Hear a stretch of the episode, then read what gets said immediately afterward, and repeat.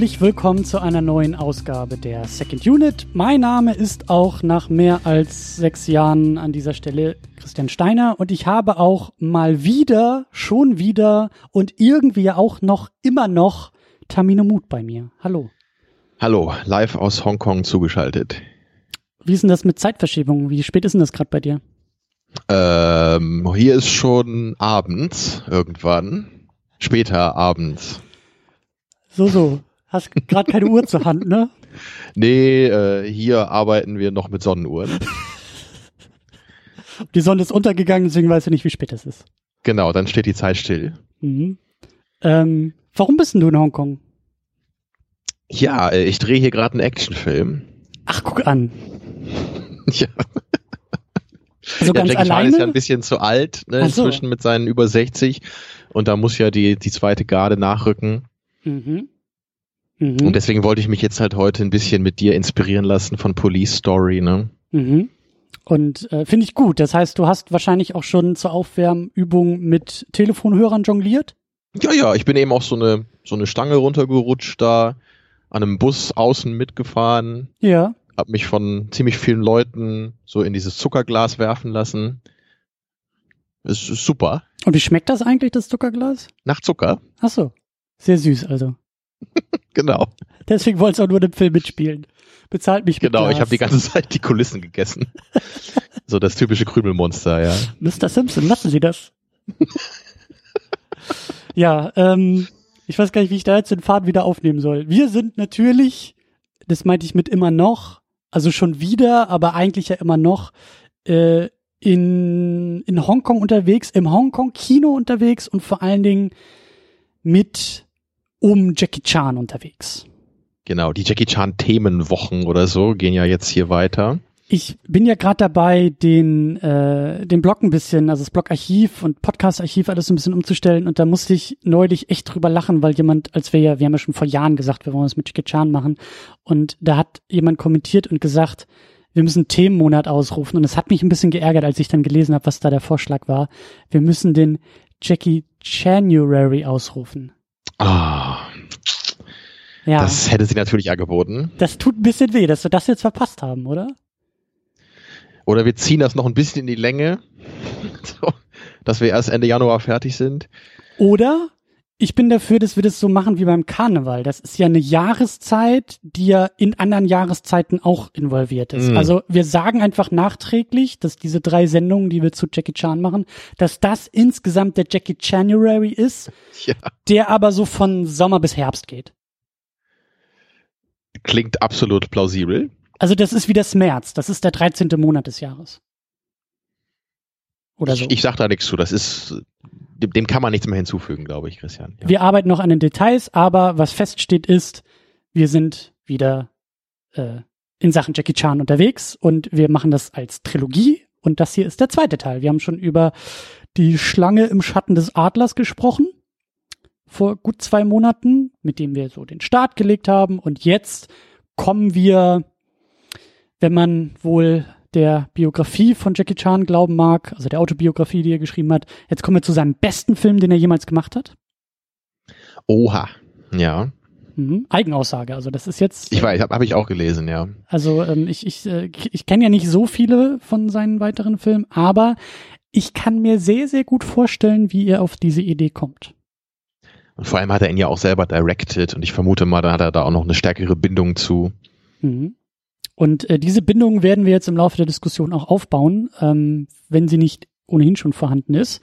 Ähm, aber da kommen wir gleich zu, denn wie immer gilt natürlich am Anfang nochmal ein sehr, sehr großes Dankeschön in die Welt zu strahlen, nämlich an all die wunderbaren Leute, die uns bei Patreon und bei Steady unterstützen. Und da ist einer ganz besonders dieses Mal an der Reihe, bei dem wir Danke sagen, und das ist Lars Rühmann, der uns bei Patreon unterstützt und der auch in der Lage ist, so wie viele andere bei Patreon und Steady, die da mindestens einen Fünfer im Monat reinwerfen, das Ganze, was wir jetzt hier machen, auch live sich anzuhören. Wir machen Live-Streams unserer Podcast-Aufzeichnung, unserer Gespräche, so dass ihr in der Regel sogar eine Woche vor der Podcast-Ausstrahlung schon in der Lage seid, live zuzuhören, wie wir in diesem Fall jetzt über Jackie Chan sprechen. Also Spitzensache, weil ihr kriegt was und ihr unterstützt den Podcast und das Ganze ist so ein halbes Netflix-Abo Und das finde ich, äh, kann man mal gut machen, weil dieser Podcast damit dann noch besser und noch schöner wird. Und äh, es machen einige, die hört ihr am Ende der Sendung in den Credits. Und äh, auch an dieser Stelle vielen, vielen Dank und ganz besonders an Lars Rühmann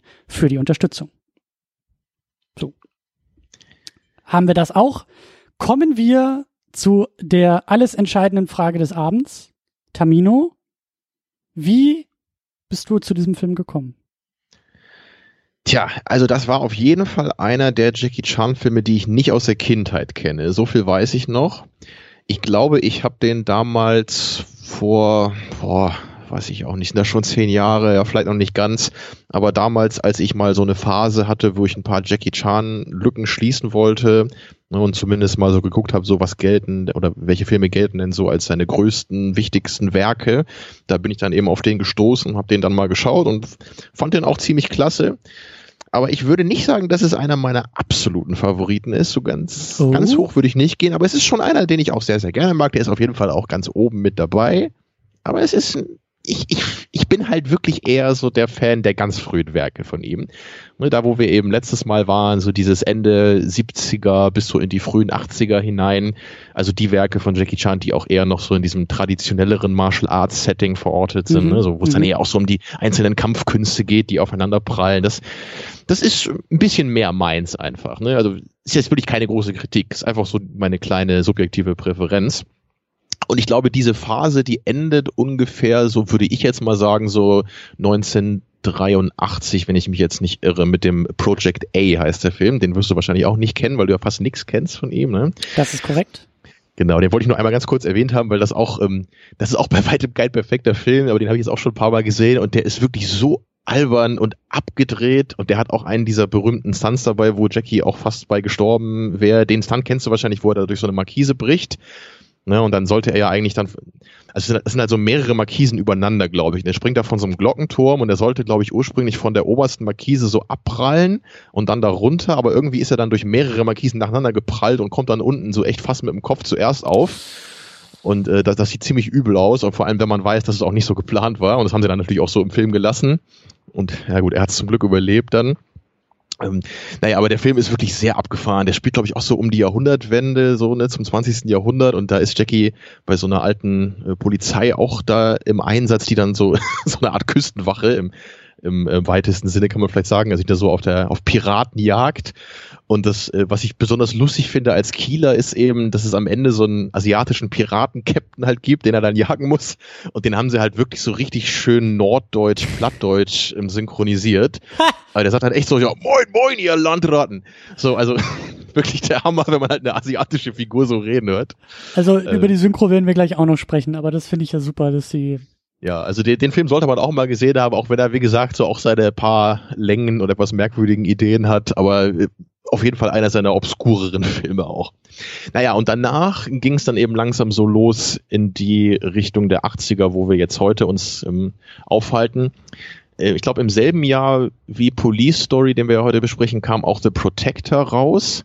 Und das sollte ursprünglich nämlich so Jackie Chans Route nach Hollywood werden. Mhm. Ähm, den habe ich nur einmal gesehen, der ist auch nicht sonderlich toll.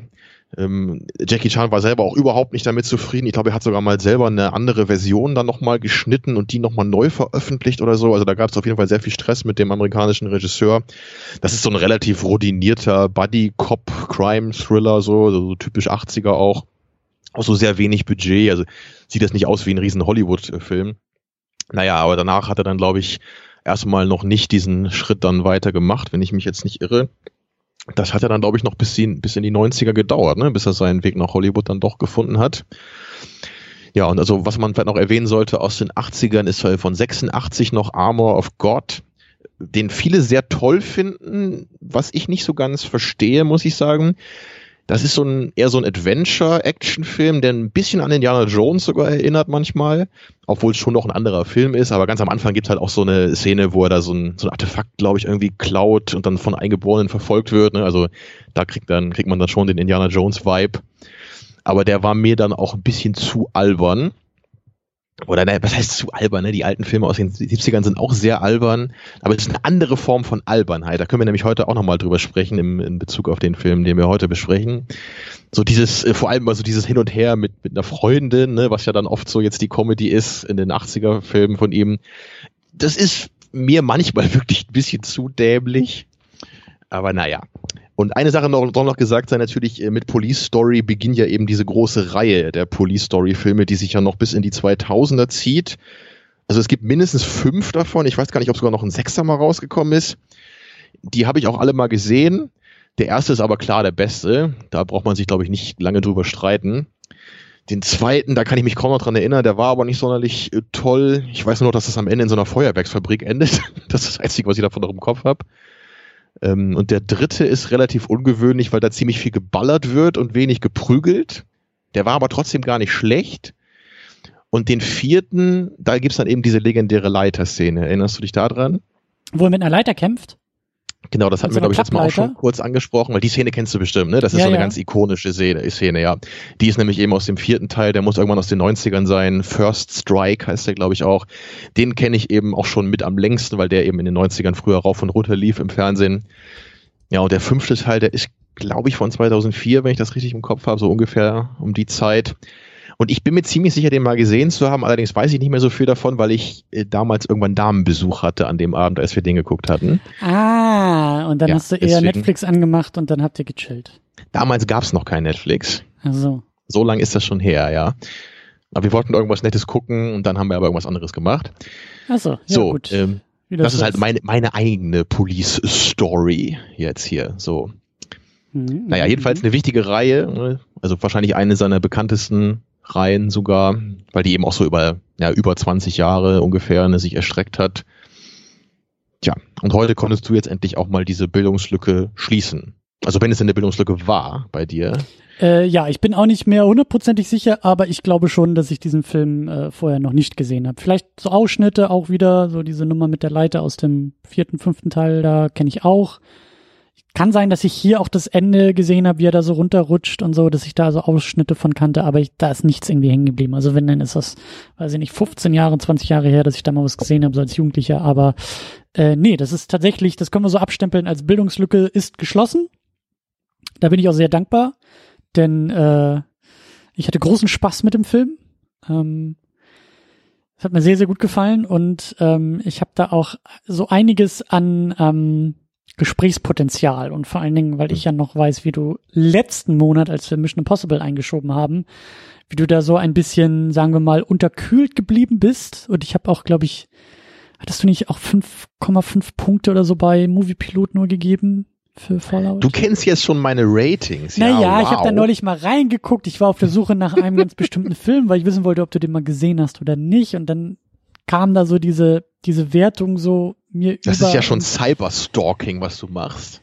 Ich stehe auch dazu. Auf jeden Fall habe ich großen Gesprächsbedarf, weil du 8,5 Punkte, glaube ich, für Police Story gegeben hast und 5,5 für Fallout und da müssen wir dann, das, das, da müssen ich, ich habe 7,5 Punkte für Police Story gegeben. Okay, dann 8,5 äh, habe ich, glaube ich, den Älteren gegeben, dem, okay. dem Schlange im Schatten des Adlers. Okay, auf jeden Fall ähm, müssen wir dann noch ein bisschen ähm, tiefer einsteigen, wo da die Unterschiede oder vielleicht auch nicht Unterschiede sind. Aber kommen wir gleich zu, denn ich wollte noch einen, einen Nachtrag zur, zum letzten Podcast abliefern, zum letzten Jackie Chan Podcast.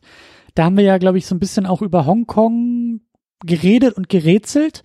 Und der gute David, ähm, mit dem ich auch die, die Star Trek Podcasts mache, der hatte sich noch mal in den Kommentaren ein bisschen gemeldet ähm, was so den politischen Status von Hongkong angeht. Und ich habe, glaube ich, auch davor oder danach auf jeden Fall ein, ein, ein, eine sehr gute Videoreihe gesehen von Vox Borders. Das ist so ein Travel, so ein Reisevlog-Ding und da waren sie jetzt in der einen Staffel auch tatsächlich in Hongkong unterwegs.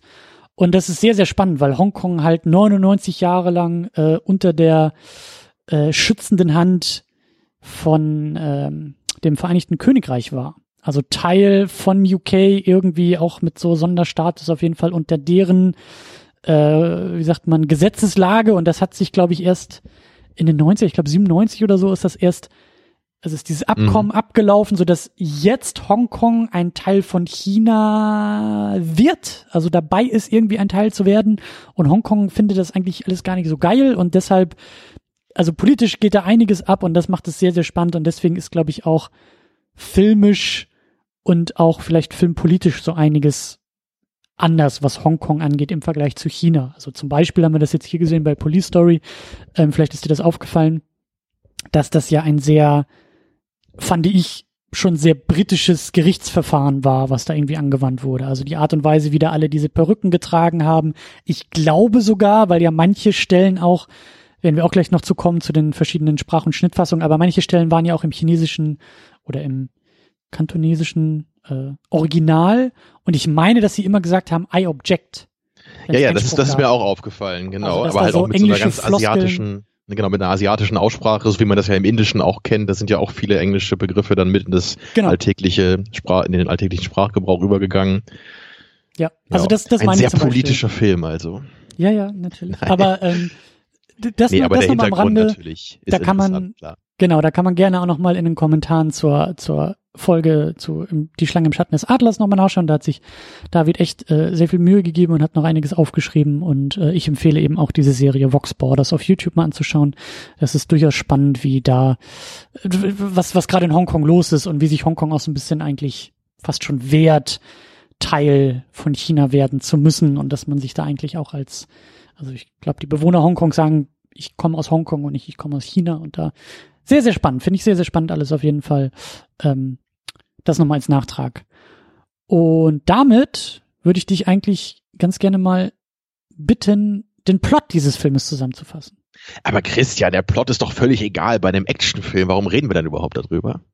Weil das hier auf dem Zettel äh? steht und wir immer So, genau. Und das war nämlich jetzt schon ganz elegant von mir Foreshadowing für das Thema nachher, das allgemeine Thema, habe ich ja auch, glaube ich, letztes Mal schon angeteasert. Wir wollen ja nachher nochmal ein bisschen über Plot im Allgemeinen reden in Bezug auf Actionfilme. Ja. Da hört man ja oft eben immer dieses Statement so, was interessiert mich der Plot? Ne, ich will halt ordentlich Action haben und dann ist gut.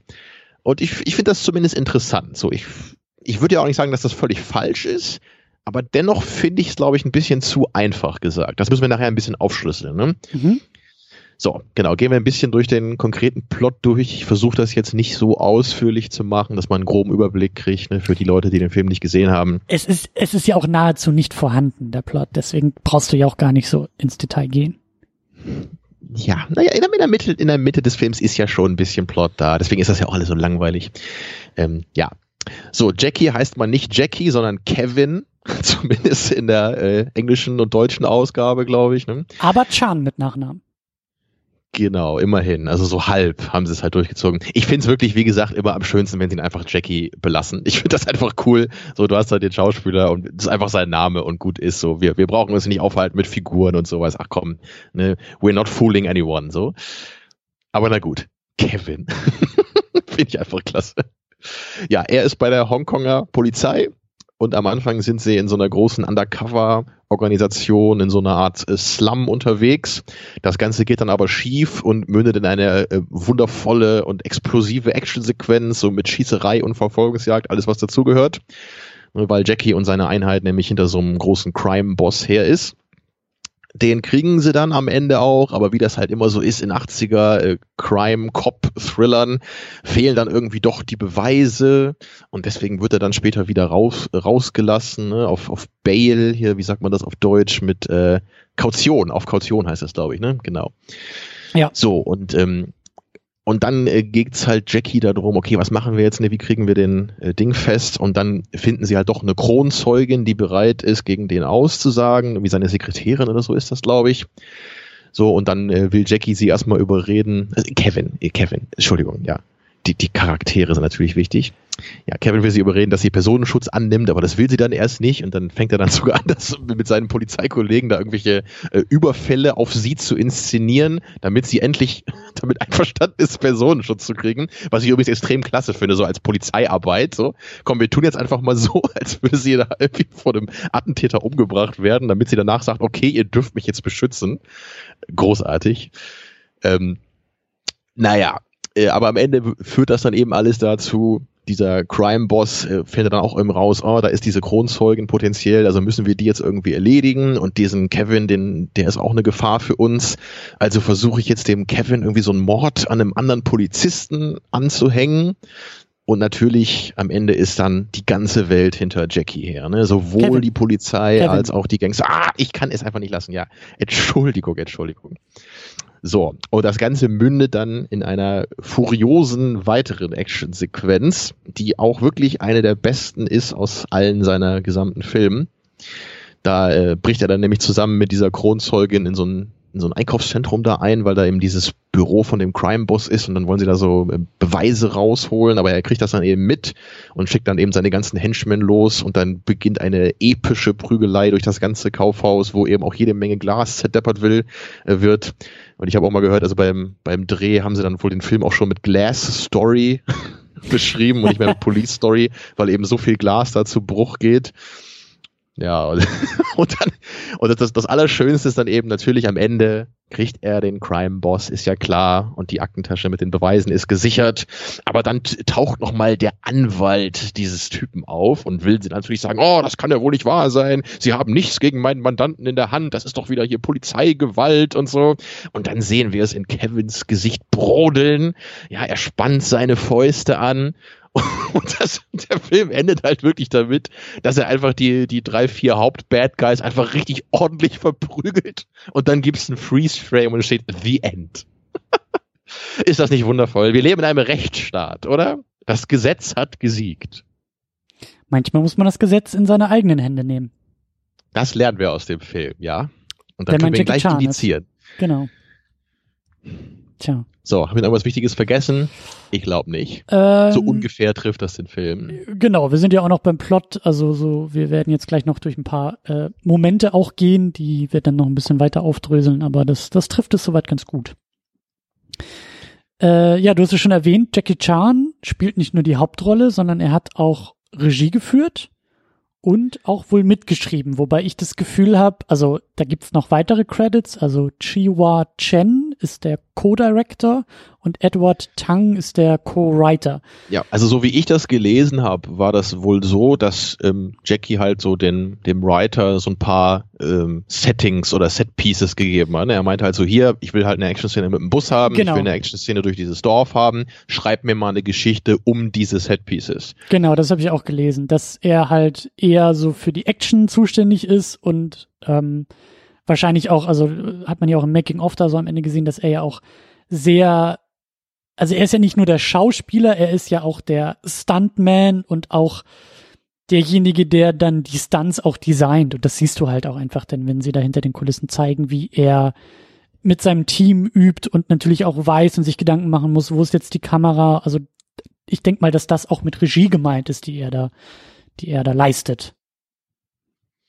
Ja, ne, das ist dann das ist ja immer die Frage, ne? Was genau ist dann die Regie bei solchen Sachen? Naja, also bei The Room halt gibt's ja auch den, den Disput, weiß nicht, ob du davon mal gehört hast, ne? Oh. Weil also bei, bei The Room, da geht's ja nicht auch darum, dass Tommy Wiseau eben der Director ist, aber es gab ja schon auch diesen Typen, ne, der dann da auch eigentlich Regie geführt hat. Und ähm, am Anfang ist natürlich eigentlich so, wenn da irgend so ein fürchterlicher Film rauskommt, interessiert das ja eigentlich keinen. Oder du sagst eher, nee, nee, ich hatte damit nichts zu tun. Aber jetzt, wo The Room diesen Kultstatus als Trash-Film gekriegt hat, kommen dann plötzlich Leute und sagen, ja, ja, also eigentlich habe ich den directed. Ne? Ah. Ich, ich wollte gerade sagen. die Figur, du, du hast ja auch The Disaster Artist gesehen, ne? Also nee, noch Figur, nicht. Die, noch nicht, den habe ich noch nicht gesehen. Ach, den hast du doch gar nicht gesehen, nee. ach so. Nee. Nee, und da, da spielt ja Seth Rogen eben auch mit als dieser Regisseur, der da auch mit am Set dabei ist. Ah. Und also der, der Film hatte ja so eine Art Regisseur, aber natürlich hatte Tommy Wiseau immer so das letzte Wort, weil es ja sein, Produ sein Projekt war als Produzent. Ne? Also kann man sich halt dann drüber streiten. Ich wollte gerade sagen, es ist halt eben nicht so wie bei Star Wars, wo dann einfach nur jemand im Stuhl sitzt, einen Kaffee trinkt und sagt vor dem Greenscreen faster and more intense. Ja, also, man kann ja nicht immer Filme auf diese wundervolle magische Weise machen. Ne? Und ich glaube, ein Jackie Chan kann auf diese Weise überhaupt keine Filme machen. nee. Also, ja. Da wird er, glaube ich, ziemlich hibbelig werden. Dann haben wir noch äh, zwei Damen im Cast, nämlich Maggie Chung als May ist das ja, die, Freundin, die sieht man auch öfter noch. Genau, das ist seine Freundin. Die taucht auch später noch auf in anderen Jackie Chan Filmen. Also ich glaube, in den nächsten beiden Fortsetzungen ist sie dann auch noch dabei in der Rolle. Und in irgendeinem anderen Film war sie auch noch dabei. Ich weiß aber nicht mehr in welchem jetzt. Kennt man sonst aber halt auch noch aus Hero. Da spielt sie auch eine der Hauptrollen. Oh. Siehst du, ich kannte es nämlich, ich äh, konnte das nicht mehr zuordnen, aber die muss auch ordentlich einstecken am Ende, ne? Also die wird ja auch durch so ein paar äh, Zuckergussgläser geworfen. Ja, fand ich aber auch ganz cool. Ne? Sie hilft ja auch ein bisschen mit dann, schnappt sich auch mal so einen Baseballschläger hier ein und ein, zwei Mal. ja. Also sie ist nicht einfach nur so ein nerviges Beiwerk, sondern sie ist schon in der Action mit involviert. Das stimmt. Und dann haben wir noch Brigitte Lin als Selina Fong. Und das ist genau. jetzt aber die Zeugin, die. Genau, sie ist die Kronzeugin und Sekretärin da. Die kannte ich jetzt nicht aus anderen Filmen. Ja. Genau. Dann musst du mir ein bisschen auf die Sprünge helfen. Ja, also übrigens, äh, wie, wie, üblich, ne, es gibt wieder jede Menge andere bekannte Leute auch noch, also so mehr oder weniger bekannte, ne, aber es gibt viele bekannte Gesichter für Leute wie mich, die jetzt schon den einen oder anderen Jackie Chan Film gesehen haben. Das ist also wieder so seine übliche Crew, glaube ich, von, von Stuntleuten und, und Nebendarstellern, die man, die man öfter sieht bei ihm. Ja, ich, ich wollte gerade sagen, sowas, sowas machst du, glaube ich, auch nicht irgendwie mit ständig anderen Leuten, sondern du siehst zu, dass du da so fast schon wie eine Band einfach auch gut zusammen funktionierst, weil du weißt, äh, wie also mit, mit wem du es zu tun hast und wie man da auch aufeinander abgestimmt sein muss. So, ich glaube nicht, dass du dich da genau, jedes ja. Mal von einer anderen Person durch drei Stockwerke irgendwie werfen lassen willst, wenn es nee, darum nee. geht, halt eben nicht mit deinem Genick als erstes zu landen und ähm, das. Äh, ja. ja. Aber wir müssen auch noch ähm, über die Fassung sprechen, die wir geschaut haben. Also wir beide haben den jetzt auf Deutsch geguckt, ne? Genau, mache ich immer ich bin meistens äh, großer Fan von schlechten asiatischen Synchros. Also, Deswegen äh, nehme ich die immer ganz gerne mit. Ja. Ähm, ich bin das ja nicht so sehr gewohnt. Also so generell guckst du, glaube ich, auch gar nicht mehr so viel Synchrofassung. Also du bist ja auch Freund des Originaltons, was Auf jetzt generell Fall, Filme ne? angeht. Ich, ich, ich mache da halt wirklich immer so den, den Unterschied. Ne? Wenn ich jetzt also einen Film ernsthaft gucken möchte, ja, wenn ich mir ein Drama angucke, wo ich wirklich um Schauspiel, wo es mir darum geht, würde ich halt immer den O-Ton wählen, das ist völlig klar. So, und wenn es eben eher um Unterhaltung geht, so wie hier, also Mission Impossible zum Beispiel, das könnte ich mir jetzt auch noch auf Deutsch angucken. Das fände ich jetzt nicht so schlimm. Ich würde halt auch lieber das Englische nehmen. Aber wenn man da jetzt vielleicht mit einem Kumpel ins Kino möchte und es gibt keine andere Vorstellung gerade, dann bin ich auch bereit, sowas auf Deutsch zu gucken. Ja, und bei asiatischen Sachen, also wenn es eben nicht Englisch ist im Original, dann würde ich immer die Synchron nehmen, weil mir Untertitel ähm, durchlesen. Also für mich persönlich ist das sehr anstrengend. Und da, da gibt es ja immer große Diskussionen, habe ich auch schon viel mit Arne drüber gestritten, ne, von Enough Talk. Er ist da eben ganz anderer Ansicht als ich. Er, er kann nämlich Synchros überhaupt nicht ausstehen und zieht immer das Original mit Untertiteln vor. Ich bin da eben aber bei dieser These, ich weiß gerade nicht mehr, wer das auch mal äh, famously gesagt hat, aber sinngemäß ist es halt so, man, man darf halt nicht die Einheit von Bild und Ton brechen. So würde ich das halt sagen. Und für mich ist das eben ein größeres Problem, wenn ich halt nicht mehr hören und sehen kann, sondern gleichzeitig eben noch lesen muss. Ne? Und das halt so mein, mein Hören im Grunde dann so substituiert. Da bin ja, ich. Das, deswegen gefällt mir das einfach nicht so. Ne? Für mich ist das dann eher wie Arbeiten und ich kann mich nicht mehr so voll in den Film fallen lassen. Da bin ich zum Teil bei dir. Ich bin eigentlich stärker auch in einem Lager von Arne vertreten. Ich bin eigentlich Purist und sag, auch das tschechische Melodrama gibt mir Untertitel, die können auch auf Englisch sein, aber ich will die Leute in ihrer Originalsprache hören, weil Sprache, Sprachrhythmus halt auch wichtig ist. Das hörst du, egal ob du es verstehst oder nicht, aber du hörst halt viel mehr Emotionen oder zumindest andere Emotionen als manchmal in der Synchro. Ähm, andererseits, gerade bei einem, bei einem sehr visuellen Film wie das hier kann das auch schon ein bisschen hinderlich sein, wenn du dich nicht auf die Action oder auf die Momente konzentrieren kannst, sondern halt die Untertitel lesen musst und nicht siehst, Also wirklich, das, das allerbeste Beispiel, ne, das, das erzähle ich immer, wenn ich darüber rede, ist halt wirklich Ghost in the Shell 2. Ich weiß nicht, ob du den mal gesehen hast. Nee. Aber der, der hat halt auch wirklich tolle, bildgewaltige Momente, wo dann teilweise philosophische Sachen erzählt werden, dabei aus dem Off. Und das, das geht einfach überhaupt nicht dann. Ich kann halt nicht diese Bilder auf mich wirken lassen und gleichzeitig auch noch wirklich äh, komplizierte Gedanken mitlesen unten am Bildschirm. Ist natürlich jetzt auch ein sehr extremes Beispiel. In den meisten Fällen ist das ja nicht so äh, schwierig dann. Aber da habe ich das einmal echt gemerkt, weil ich, weil ich den eben nur irgendwie so hatte, da irgendwie von einem Freund oder so, nur im O-Ton mit Untertiteln. Und da habe ich einfach gemerkt, so, das macht mir gerade überhaupt keinen Spaß mehr. Also das, das äh, funktioniert gar nicht in dem Moment. Mein Kompromiss an dieser Stelle, also was jetzt so diesen Film angeht, Police Story, ich würde ihn das nächste Mal, glaube ich, gerne im O-Ton gucken, wenn es irgendwie geht.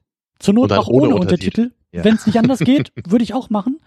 Ähm, weil so, ich habe ihn jetzt einmal gesehen und so, äh, sagen wir mal, äh, ähm, kompliziert ist die Story dann ja auch nicht. Aber, also, als jemand, der halt nicht viel Synchros hört, hatte ich dann doch so meine Probleme mit diesem Film. Also mit dieser ja. Synchro, weil. Die Synchro ist natürlich auch fürchterlich, ja. Das, das also erstmal, also erstmal ist das so, ein, so, ein, so, ein, so eine 80er Synchro, die halt Witze rein synchronisiert, die halt in dummes Geplapper enden, was mir einfach genau. nur hart auf die Nerven geht. Und das muss man halt mögen, natürlich.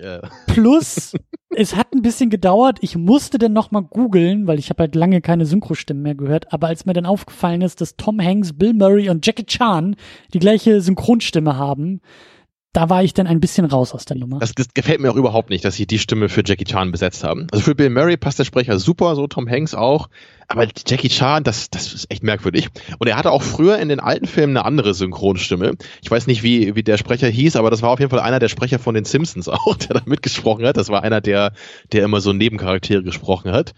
Und das hat total perfekt gepasst, fand ich. So, nächster Punkt. Ich bin mir ziemlich sicher, dass die Freundin, also die May, dass die von Bibi Blocksberg gesprochen wurde. Ach, wie heißt die dann nochmal, die Sprecherin? Ich komme leider auch das, nicht auf den Namen und das ist. Aber das muss ich eigentlich wissen als Hörspielfan. Es ist Jahrzehnte her, dass aber, ich Bibi Blocksberg gehört habe, aber. Die spricht ja auch die Leia in, in, Star Wars, ne? Das weißt du vielleicht gar nicht mehr, weil das so lange her ist, dass du den im, in, in der Synchro gesehen hast. Nein, das, ich habe den, okay. glaube ich, vor einem Jahr habe ich den ähm, Star Wars Episode 4 tatsächlich nochmal mit der Synchro geguckt und da ist mir das auch aufgefallen, dass es Bibi Blocksberg ah, ja. ist. Das äh, hat lang, auch lange gedauert, aber äh, ja, das ist dann so ein bisschen das, das, das. Ähm, ich schäme mich gerade total, dass ich den Namen vergessen habe. Naja. Naja. Aber äh, wir haben auf jeden Fall diese deutsche Fassung gesehen, die sich auch noch dadurch unterscheidet oder ähm, dadurch auszeichnet, dass sie halt, ich glaube, in den 80ern irgendwie kaputt geschnitten wurde und dann aber im Laufe der Zeit und die Fassung, die wir gesehen haben, denn ich will nicht sagen restauriert wurde, aber wieder, sagen wir mal, ausgeglichen wurde, nämlich zu der eigentlichen Bildfassung, die es so auch äh, überall zu sehen gibt. Was aber jetzt das Problem ist, dass halt einige Stellen, ich glaube so 20, 25 Minuten in dieser Fassung nicht mehr synchronisiert sind, weil Synchrofassung aus den 80ern und damals geschnitten, jetzt alles drin. Das heißt, wir haben trotzdem Stellen, die im O-Ton sind und wir müssen trotzdem Untertitel lesen.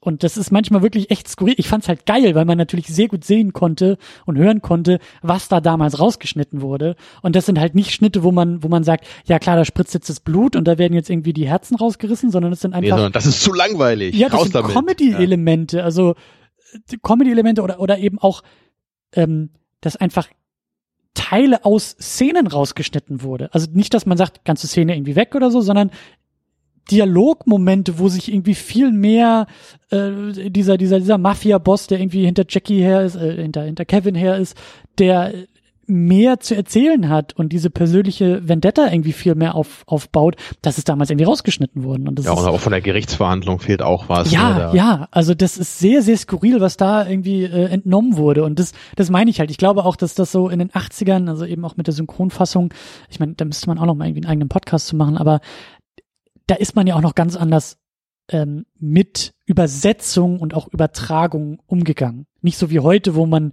sehr sensibel, glaube ich, dafür ist. Und das sagst du ja auch immer wieder. Wir haben, was das angeht, einen sehr hohen Standard in Deutschland, was Synchron und Übersetzung angeht. Und weil es halt Jahrzehnte gewachsen ist und ja durchaus Schauspieler das machen und das ist nicht irgendwie so hinge, hingerotzt und hingewürfelt.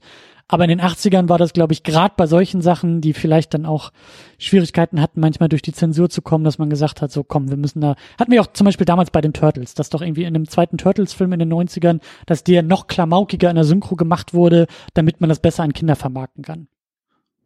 So. Und Wobei der Film ja auch schon in in seinen Action-Momenten sehr klamaukhaft ist. Ja, ja, aber dann nochmal so schön mit der Synchron, mit der Übersetzung. Genau, nochmal drüber gehen. Genau, ja. nochmal noch mal so ein bisschen auf elf drehen und, und so hatte ich hier auch manchmal den Eindruck, dass halt eben so diese, das meine ich so mit Geplapper, dass da, das ist so dummes Zeug, was da irgendwie noch rein übersetzt wurde und das siehst du auch in, in, in manchen Momenten, das halt so Sprüche und One-Liner und gerade, also Halt also so oft ist es halt, sind das halt so ganz platte Gags, dass äh, ja. irgendwie die, die Figur von Kevin dann irgendwie so, so die, die Endungen oder die, die Anfänge von Wörtern vertauscht, ne, so als würde er sich dauernd versprechen.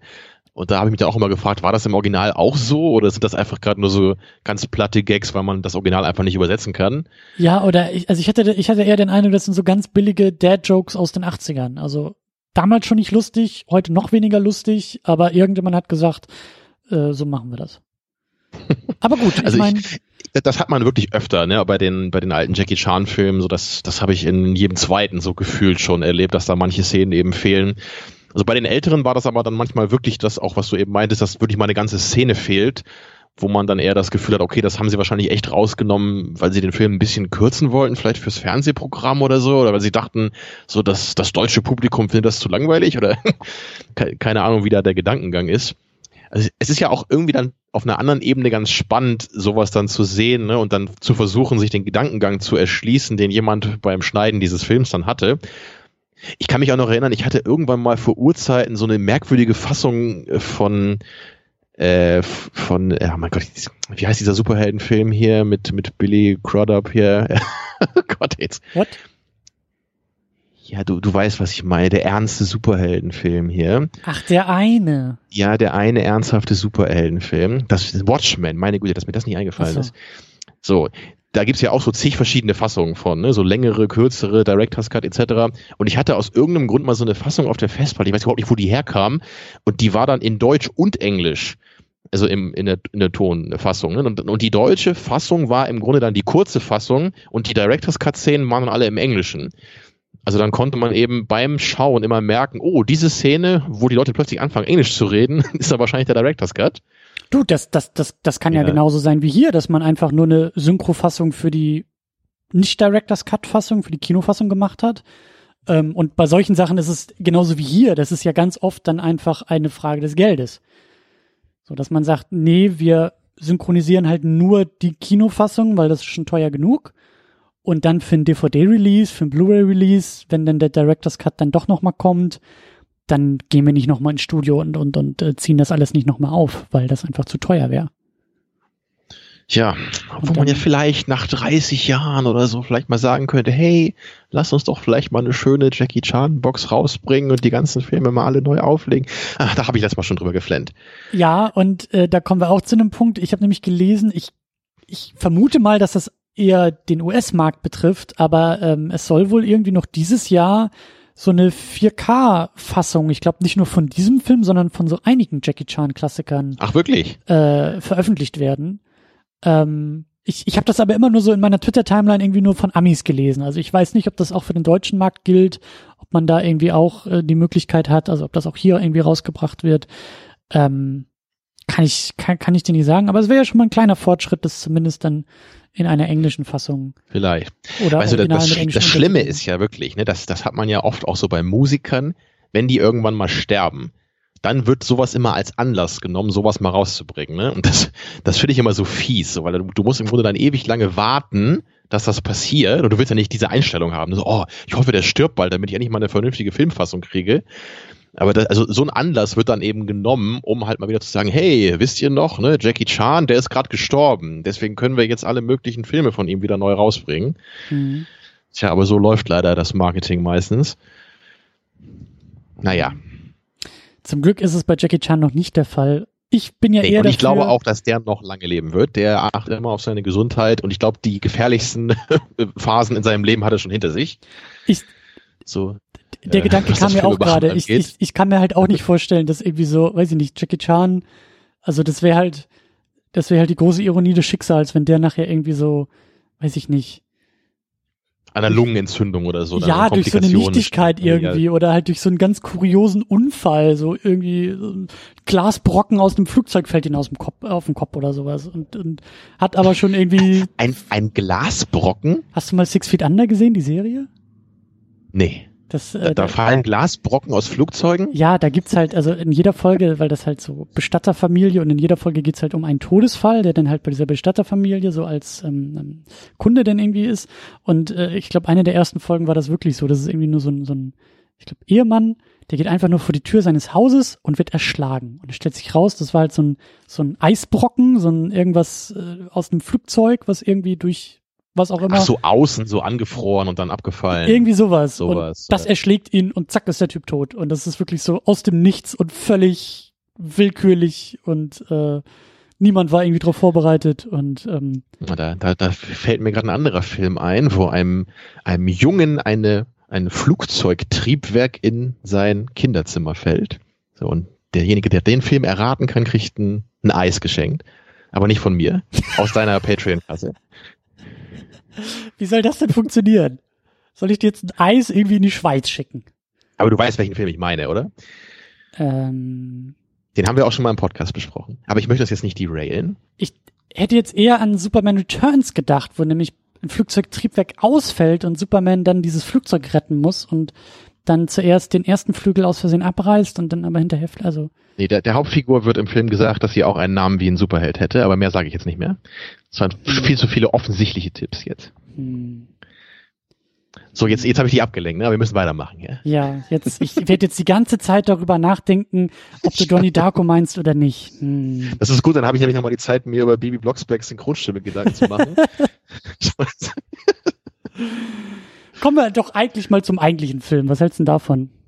Oh, na gut. Oh, na gut, dann reden wir über Jackie Chan, wenn es sein Ja. muss. Erster Punkt, der mir aufgefallen ist, den ich als allererstes gefeiert habe, noch bevor, glaube ich, Jackie Chan überhaupt zu sehen war und ein halbes Dorf äh, niedergemäht wurde. Wie geil waren die 80er bitte mit ihren Mobiltelefonen? Sowas fällt dir immer auf. Ne? Oder? Wie geil ist das? Das sind diese Knochen, diese, diese riesengroß, wenn du so, stell dir, also heutzutage so die iPhones sind so klein und so groß wie möglich und überall Touchscreen und alles ist so hochtechnisch und damals, Weißt du was? Ich will so ein Ding haben. Da sind nämlich Tasten drauf, die ich mit meinen großen Händen und Fingern auch mal bedienen kann. ja, aber da kannst du ja keine Podcasts mithören. Mit Und da dem kommt man dann auch mal so eine Antenne ausfallen. Das ist doch viel, viel cooler, wenn dich jemand anruft und du erstmal eine Antenne ausfährst. Also ich, ich finde das total geil, wirklich. Das, das würde ich immer machen. Also gerne machen auch. Dann wird's auch gerne telefonieren, oder? Ruf mich doch Ich mal an. schon, ich will ja. ein bisschen. Andere wollen tolle Klingeltöne haben. Ich will einfach meine Antenne dran haben. Die kannst du ja auch so ans iPhone kleben. Und dann so tun, ja. Ja. Naja. äh, ja, Ein nächster Blick Punkt. Film. Nächster Das ist, Punkt. ähm, ich bin nämlich, ich, ich will unbedingt auch im Vergleich zu Mission Impossible Fallout mit äh, über diesen Film sprechen. So, ja, das ist Interessant. Ja, sehr weil, weil, weil zufällig. das unsere letzte Episode war, die Genau. wir eingeschoben haben zwischen die Jackie Chan Wochen. Ganz genau. Und äh, ich habe da sehr, sehr viele Verbindungen gesehen. Also du hast es ja auch schon vorhin ein bisschen erwähnt. Ähm, ähnlich wie bei Mission Impossible Fallout und wie bei Mission Impossible Rogue Nation sind hier auch die Setpieces und Stunts im Vordergrund und drumherum wurde dann halt der Film gemacht und geschrieben. So, hey, wir brauchen eine Szene, wo Tom Cruise aus dem Flugzeug springt und mit dem Fallschirm und irgendwas muss dann passieren. Und genauso gibt's hier dann diese Sachen von, hey, wir wollen eine Szene haben, wo Jackie dann einfach, weiß ich nicht, fünf Stockwerke einfach so eine Stange runterrutscht. In beiden Fällen haben wir natürlich auch den Hauptcharakter, der alle seine Stunts selber macht. Ja. Obwohl ich glaube, ich glaube, es gab allerdings einen Stunt, den Jackie nicht selber gemacht hat, da wo, wo der mit, einmal dann mit dem Motorrad durch diese Schaufenster fährt. Das habe ich auch gelesen, ja. genau, ist das hat er sich wahrscheinlich dann nicht Ja. zugetraut, weil er wahrscheinlich nicht so der begabte Motorradfahrer ist. Das sei ihm dann verziehen. Aber ich fand das ja auch sehr, sehr gut. Also das hat mich auch wieder an, an Mission Impossible Fallout erinnert. Und zwar, wir kommen ja am Ende auch nochmal wieder auf diese Regeln, die wir in der letzten Sendung ja so ein bisschen rausgearbeitet haben von Every Frame a Painting. Und eine dieser Regeln besagt ja, ähm, be clear in your shots. Also klare Bilder, deutliche Bilder benutzen und wir würden jetzt vielleicht sagen, lass die Shaky Cam mal zu Hause liegen, sondern mach Mhm. es so klar wie möglich. Und das ist mir auch in einer der ersten Szenen, in einer der ersten Setpieces halt sehr, sehr gut aufgefallen, dass ähm, es war nämlich die Nummer mit dem mit dieser Verfolgungsjagd mit dem Bus.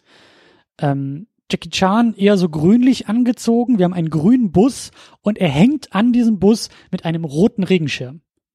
Das ist simpel, aber das ist sehr effektiv, diese Farben, diese Farbkontraste zu benutzen, um uns die ganze Zeit zu zeigen, guck mal, wie krass das gerade ist. Denn nur dieser rote Regenschirm hält Jackie Chan an dem fahrenden Bus fest.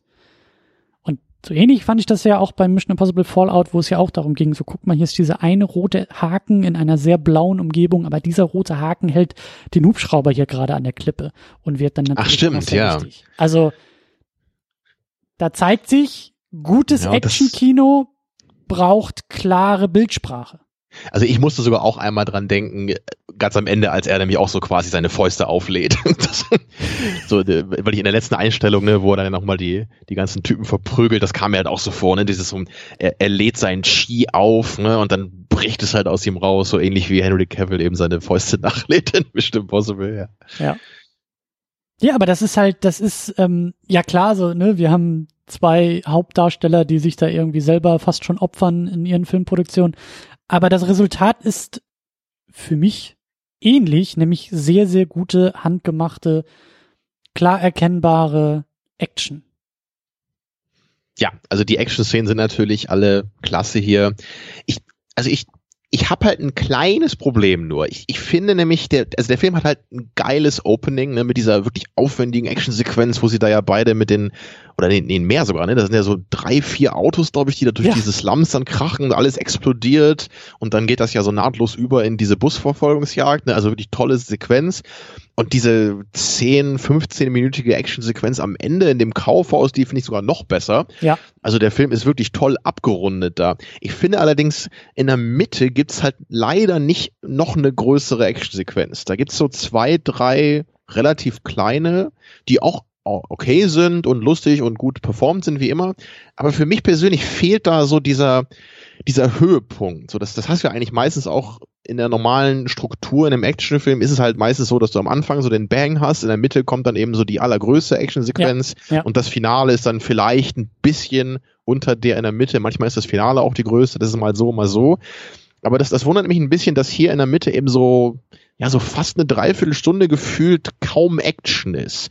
Und das ähm, ist eigentlich so der einzige Grund, warum der Film für mich nicht so ganz bei anderen Jackie Chan Filmen dann oben mitmischt. Also knapp dahinter kommt eben, wirklich, weil die Action ja auch toll ist. Aber so, so bei, bei äh, Schlange im Schatten des Adlers, da hatte ich halt nie das Gefühl, dass irgendwie Action fehlen würde, weil sich da eigentlich ja nur, da wird sich ja permanent auf die Mütze gehauen. Ja, wobei Und, ich äh, halt sagen muss, ähm, ich kenne bei weitem nicht so viele äh, Jackie Chan Hongkong Actionfilme wie du. Deshalb bleibe ich eher in diesen Vergleichen, die wir jetzt auch hier im Podcast haben. Ähm, und da muss ich echt sagen, Police Story hat mir da nochmal deutlich besser gefallen als die Schlange im Schatten des Adlers. Das habe ich auch vermutet, ja, dass weil, das wahrscheinlich eher was für dich ist. Genau, und eben auch, weil da mein kindlich pubertäres Herz angesprochen wurde, was eben auch neulich bei Mission Impossible Fallout so abgeholt wurde. Nämlich dieses, ich mag es, wenn gerade in Action, also nicht immer, es gibt auch Filme, die sind sehr ernst und die sind sehr bei sich und nehmen sich auch ernst und ziehen das auch ernst durch. Aber ich mag es, wenn das halt auch so ein bisschen drüber ist. Das hat mir ja bei Fallout schon so gut gefallen, so wenn die Absurdität, die halt inhärent im Action-Genre ist, wenn die halt auch zelebriert werden kann. Und das ist dann halt bei Mission Impossible Fallout ein Henry Cavill, der irgendwie mit seinem geilen Schnurrbart seine Fäuste nachlädt. Das ist ein Tom Cruise, der da irgendwie aus dem Flugzeug springt und äh, völlig völlig steil geht oder ähm, Hubschrauber crasht. Ja, und, und, und da wirklich noch mit seinen äh, übermenschlichen Kletterkräften am Ende da irgendwie zum Triumph kommt, so, das ist albern und absurd und der Film nimmt es ernst genug. Oder eben äh, auch hier Fast and the Furious, ja, ich, ich liebe ja, ich, ich zitiere es auch immer wieder gerne, wenn ähm, Dwayne Johnson, wenn The Rock im Krankenhaus liegt mit einem Gipsarm und am Ende des fünften ja. Films irgendwie aufspringt und einfach nur seinen Muskel flext und diesen ganzen Gips aufspringt, um dann endlich wieder einsatzbereit zu sein. Das ist halt super, super drüber, aber ich find's halt fantastisch. Also das, sowas, sowas kann ich halt zelebrieren. Es gibt, also, das ist halt albern und ich find's halt nicht wirklich dumm. Dumm ist für mich dann eher Transformers, wo es irgendwie, ähm, darum geht, dass im vierten Teil äh, der 19-jährige Freund der 17-jährigen Tochter von Mark Wahlberg irgendwie noch sagt, ich darf aber deine Tochter vögeln, weil in Texas ist es erlaubt und ich mache mich hier nicht strafbar und das ist für mich halt alles dummes Zeug. Ähm, da kann ich auch keinen Spaß mit haben.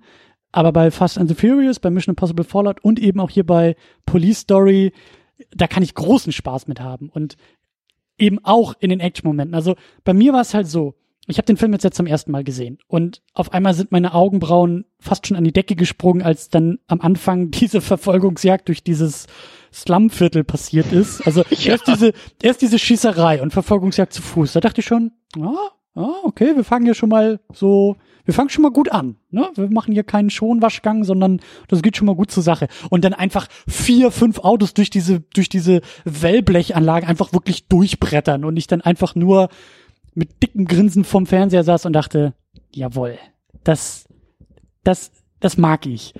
Dann bin ich fast vom Stuhl gefallen und, und weil ich diesen Moment, den hat man ja fast verpasst, aber in, in der Mitte des Filmes, als, als Kevin, also Jackie, diese Zeugin ähm, versucht zu retten, schmeißt er sie von einem Hochhausdach, damit sie bei drei Nachbarn nebenan im Pool landet. Und das ist so eine Szene in dem Film, die ist fantastisch gemacht, weil das halt wirklich krass aussieht.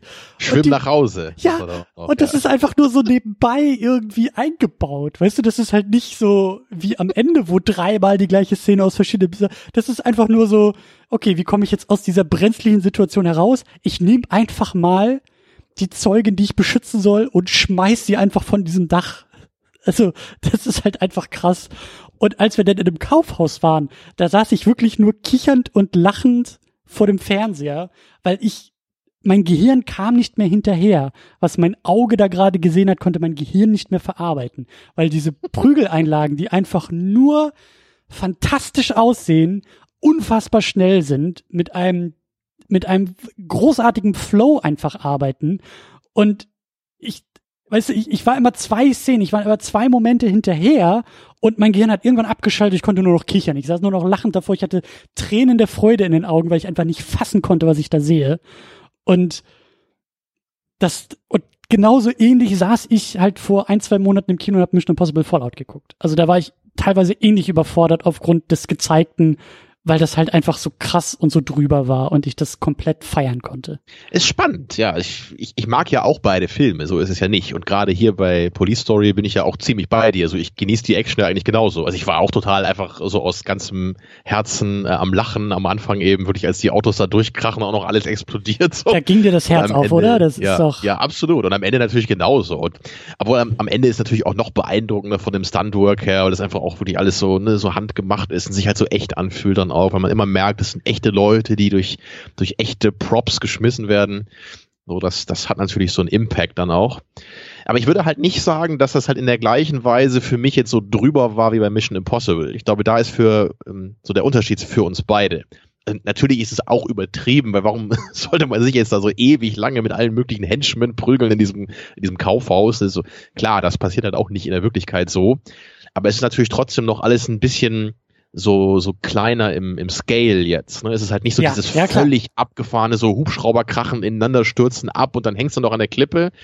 Ne? Es ist natürlich schon drüber, aber es ist für mich, glaube ich, in einem, in einem kleineren Rahmen drüber, wenn das Sinn macht und du das verstehst, stimmt. was ich sagen möchte. Das stimmt. Und ich Ethan glaube, Hunt, das holt mich hier ein bisschen mehr ab. Ja, Ethan Hunt ist ja in Mission Impossible Fallout der, der weiß ich nicht, der Geheimagenten Jesus. Also der wirklich ja. als einziger in der Lage ist, am Ende die gesamte Menschheit zu retten. Und ähm, das ist, das mag ich ja auch, dass das halt nochmal so drüber drüber ist. Also dass das halt, das meine ich so mit, das nimmt sich ernst genug, aber feiert halt auch den Quatsch, der dahinter steckt und dreht da so ein bisschen auf. Du hast recht. Hier würde ich halt sagen, hier ist auch die Action teilweise noch, also ich will sagen besser, aber da ist auch ein größerer Fokus noch auf der Action. So der, der Mission Impossible Fallout, finde ich, ist, ist, ist, was so den Plot angeht, auch noch mal ein paar Nummern drüber. Hier bleibt der Plot relativ bodenständig, aber die Action ist dann halt ein bisschen drüber. So. Ja, ja, aber es ist, es ist halt nicht ganz so weit drüber, finde ich, wie jetzt Klar. wirklich so in moderneren Actionfilmen. Klar, aber allein die Nummer, wie er am Ende von dieser Stange rutscht, das ist halt auch so komplett unnötig. Ähm, Na, er muss halt schnell da runterkommen. Ja, was, natürlich. Ja, aber man hätte die Szene natürlich auch ganz anders schreiben können, aber es ist, und ich, ich finde das auch so geil, dass sie dreimal diese komplette Szene ausspielen. Ja, das waren drei, die 80er. Ja, aus drei Kamerawinkeln. Und ich hätte auch fünf genommen, weißt du? Ich hätte auch sechs genommen. Das Wirklich, ist einfach, ja. das ist so geil. Das ist, das, das ist so fantastisch. Das gibt's leider heute nicht mehr. Vermisse ich wirklich. Und? Naja, und der Stand war ja auch wirklich einer der, wo er sich am meisten verletzt hat. Also das war ja wohl dann irgendwie so, dass diese, diese Stange sich, glaube ich, sehr stark aufgehitzt hat, weil da so Beleuchtung drumherum war und das wussten sie vorher nicht. Und dann ist er halt da runter und hat sich halt seine Hände total verbrannt dabei. Also ich glaube echt Ver Verbrennung zweiten Grades oder so war das dann. Und dazu natürlich dann irgendwie auch noch irgendwie anderen Abschürfungen, Rückenverletzungen und alles Mögliche. Aber ey, also ja. bei Wikipedia stand nur irgendwie vorher hätte ihm wohl einer seiner äh, Kollegen vom Set noch irgend so ein kleines, ähm, so einen kleinen Gebetsbrief von Buddha oder so gegeben, so als Glücksbringer, irgendwie was in der Art. Ja. Und, so, und dann ging's runter. So. Er sagt ja auch so kurz irgendwie so, okay, also in der Synchro sagt er kurz, okay, und dann springt er runter. Und das könnte durchaus so ein genuines Okay gewesen sein. Ja, dann, ja, ne? ja, ja. Aber ich finde auch, und das ist dann auch so ein bisschen der Unterschied zu, zu Mission Impossible Fallout, der sich ja sehr ernst nimmt oder ernster nimmt. Ich, mir ist auch das Herz aufgegangen aufgrund der Comedy in diesem Film. Also wirklich Comedy. Nicht nur, dass man sagt, oh, das war jetzt ein lustiger Moment, sondern wirklich Comedy und auch in welchen Momenten. Zum Beispiel auch am Ende, als sie da in einem, in einem Kaufhaus sich halt prügeln. Ne? Der Film macht das ja öfter, dass er in Zeitlupe geht, dass er so ein paar wirklich ähm, aufwendige Stunts in Zeitlupe zeigt. Und das war so geil, weil der Film hat das irgendwie schon drei, vier, fünf Mal im Laufe der Laufzeit gemacht. Und dann kommen wir in diesem Kaufhaus an und ich glaube, Jackie wird irgendwie in so ein großes Regal geworfen und die Kamera, also auch das Framing ist halt so krass auf dieses Regal gerichtet. Und dann setzt die Zeitlupe ein und du denkst, ja, jetzt muss das Regal noch auf ihn runterkrachen irgendwie, ne? Weil er liegt auch so da am Boden und so. Und er wird einfach nur reingeworfen in Zeitlupe, landet, steht so ein bisschen wieder auf, die Zeitlupe ist vorbei. So nach dem Motto, Edge Badge machen wir doch nicht. Um dann im nächsten Schnitt so ein Henchman zu haben, der einfach in die Szene reinrennt und dieses Regal auf ihn runterschmeißt. So. Das fand ich halt so ein visuell, so einen geilen visuellen Gag, weil das so, so, so richtig schön mit den Erwartungen spielt und sie dann aber doch erfüllt. So, du weißt einfach, dass dieses Regal auf ihn fallen muss, aber du weißt nicht, wie es passiert. Und dass sie dann extra aus so eine Zeitlupe da reinnehmen, die da so ein bisschen in die Irre führt, das finde ich ganz, ganz, ganz, ganz geil. Ja, da, da reiht sich ein toller Moment an den anderen am Ende. Ne? Das, das ist auch so ein kleiner Kritikpunkt von mir vielleicht an dem Film. Es gibt relativ wenige Momente, ähm, wo Jackie äh, so die Props aus der Umwelt irgendwie toll benutzt, was man ja sonst oft eben hat, ne, dass er halt irgendwie sich einen Stuhl schnappt und den cool ja. in so eine Action-Szene einbaut. Das haben wir hier eigentlich so zum ein, als, als einziges Mal im Film, ne, dass er da so ein paar was sind das so, so Kleiderständer nimmt er da, glaube ich, einmal, ne, bei so einer, ja. bei so einer ja. Szene und natürlich viele Schaufenster und derlei Dinge ja, das, das finde ich halt immer eigentlich am tollsten, wenn er das eben äh, klug einbauen kann, weil das, das gibt diesen Action-Szenen immer so einen, so einen sehr speziellen Charakter dann. Auf jeden eben Fall. wie die berühmte Leiter-Szene, ne? Und in den älteren Filmen gibt's da auch so viele äh, besondere Momente noch, wo er sowas eben macht.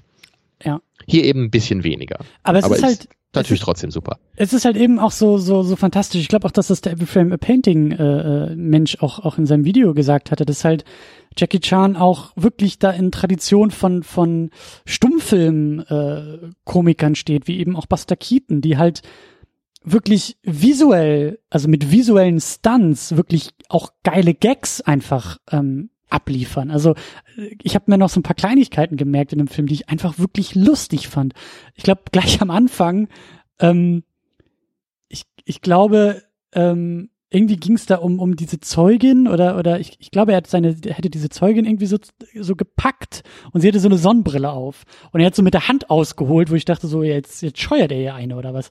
Und er schlägt aber wirklich gekonnt nur die Brille von ihrem Gesicht. Er berührt sie dabei nicht, überhaupt nicht, sondern er schlägt diese Brille so von ihrem Gesicht, dass er ihr in die Augen gucken kann. Ja, ich und, hoffe, die zehn Tags vorher haben nicht so wehgetan. Ja, aber das finde ich halt, weißt du, das ist so, das, das, das ist so geil. Oder auch, ich, ich, ich habe echt nochmal zurückgespult bei dem, bei der einen Szene, weil, also, weiß ich nicht, da ist irgendwie, glaube ich, mein Affenhirn, was dann einfach nur aktiviert wird und was es wirklich lustig findet. Aber es gibt diesen Moment, es gibt ja auch diese fantastische Szene, wo er einfach nur telefoniert. Über die müssen wir ja. gleich auch noch sprechen. Aber die beginnt halt mit dem ersten Telefon, das klingelt. Und du siehst ihn so ein bisschen im Hintergrund der Szene und das Telefon ist so im Vordergrund der Szene. Und er rollt dann rüber zu dem Tisch wo das Telefon klingelt und in seiner Bewegung rollt er sich hinter eine Lampe. Also wir sehen ihn dann auf einmal nicht mehr. Das ist so eine, so eine Schreibtischlampe.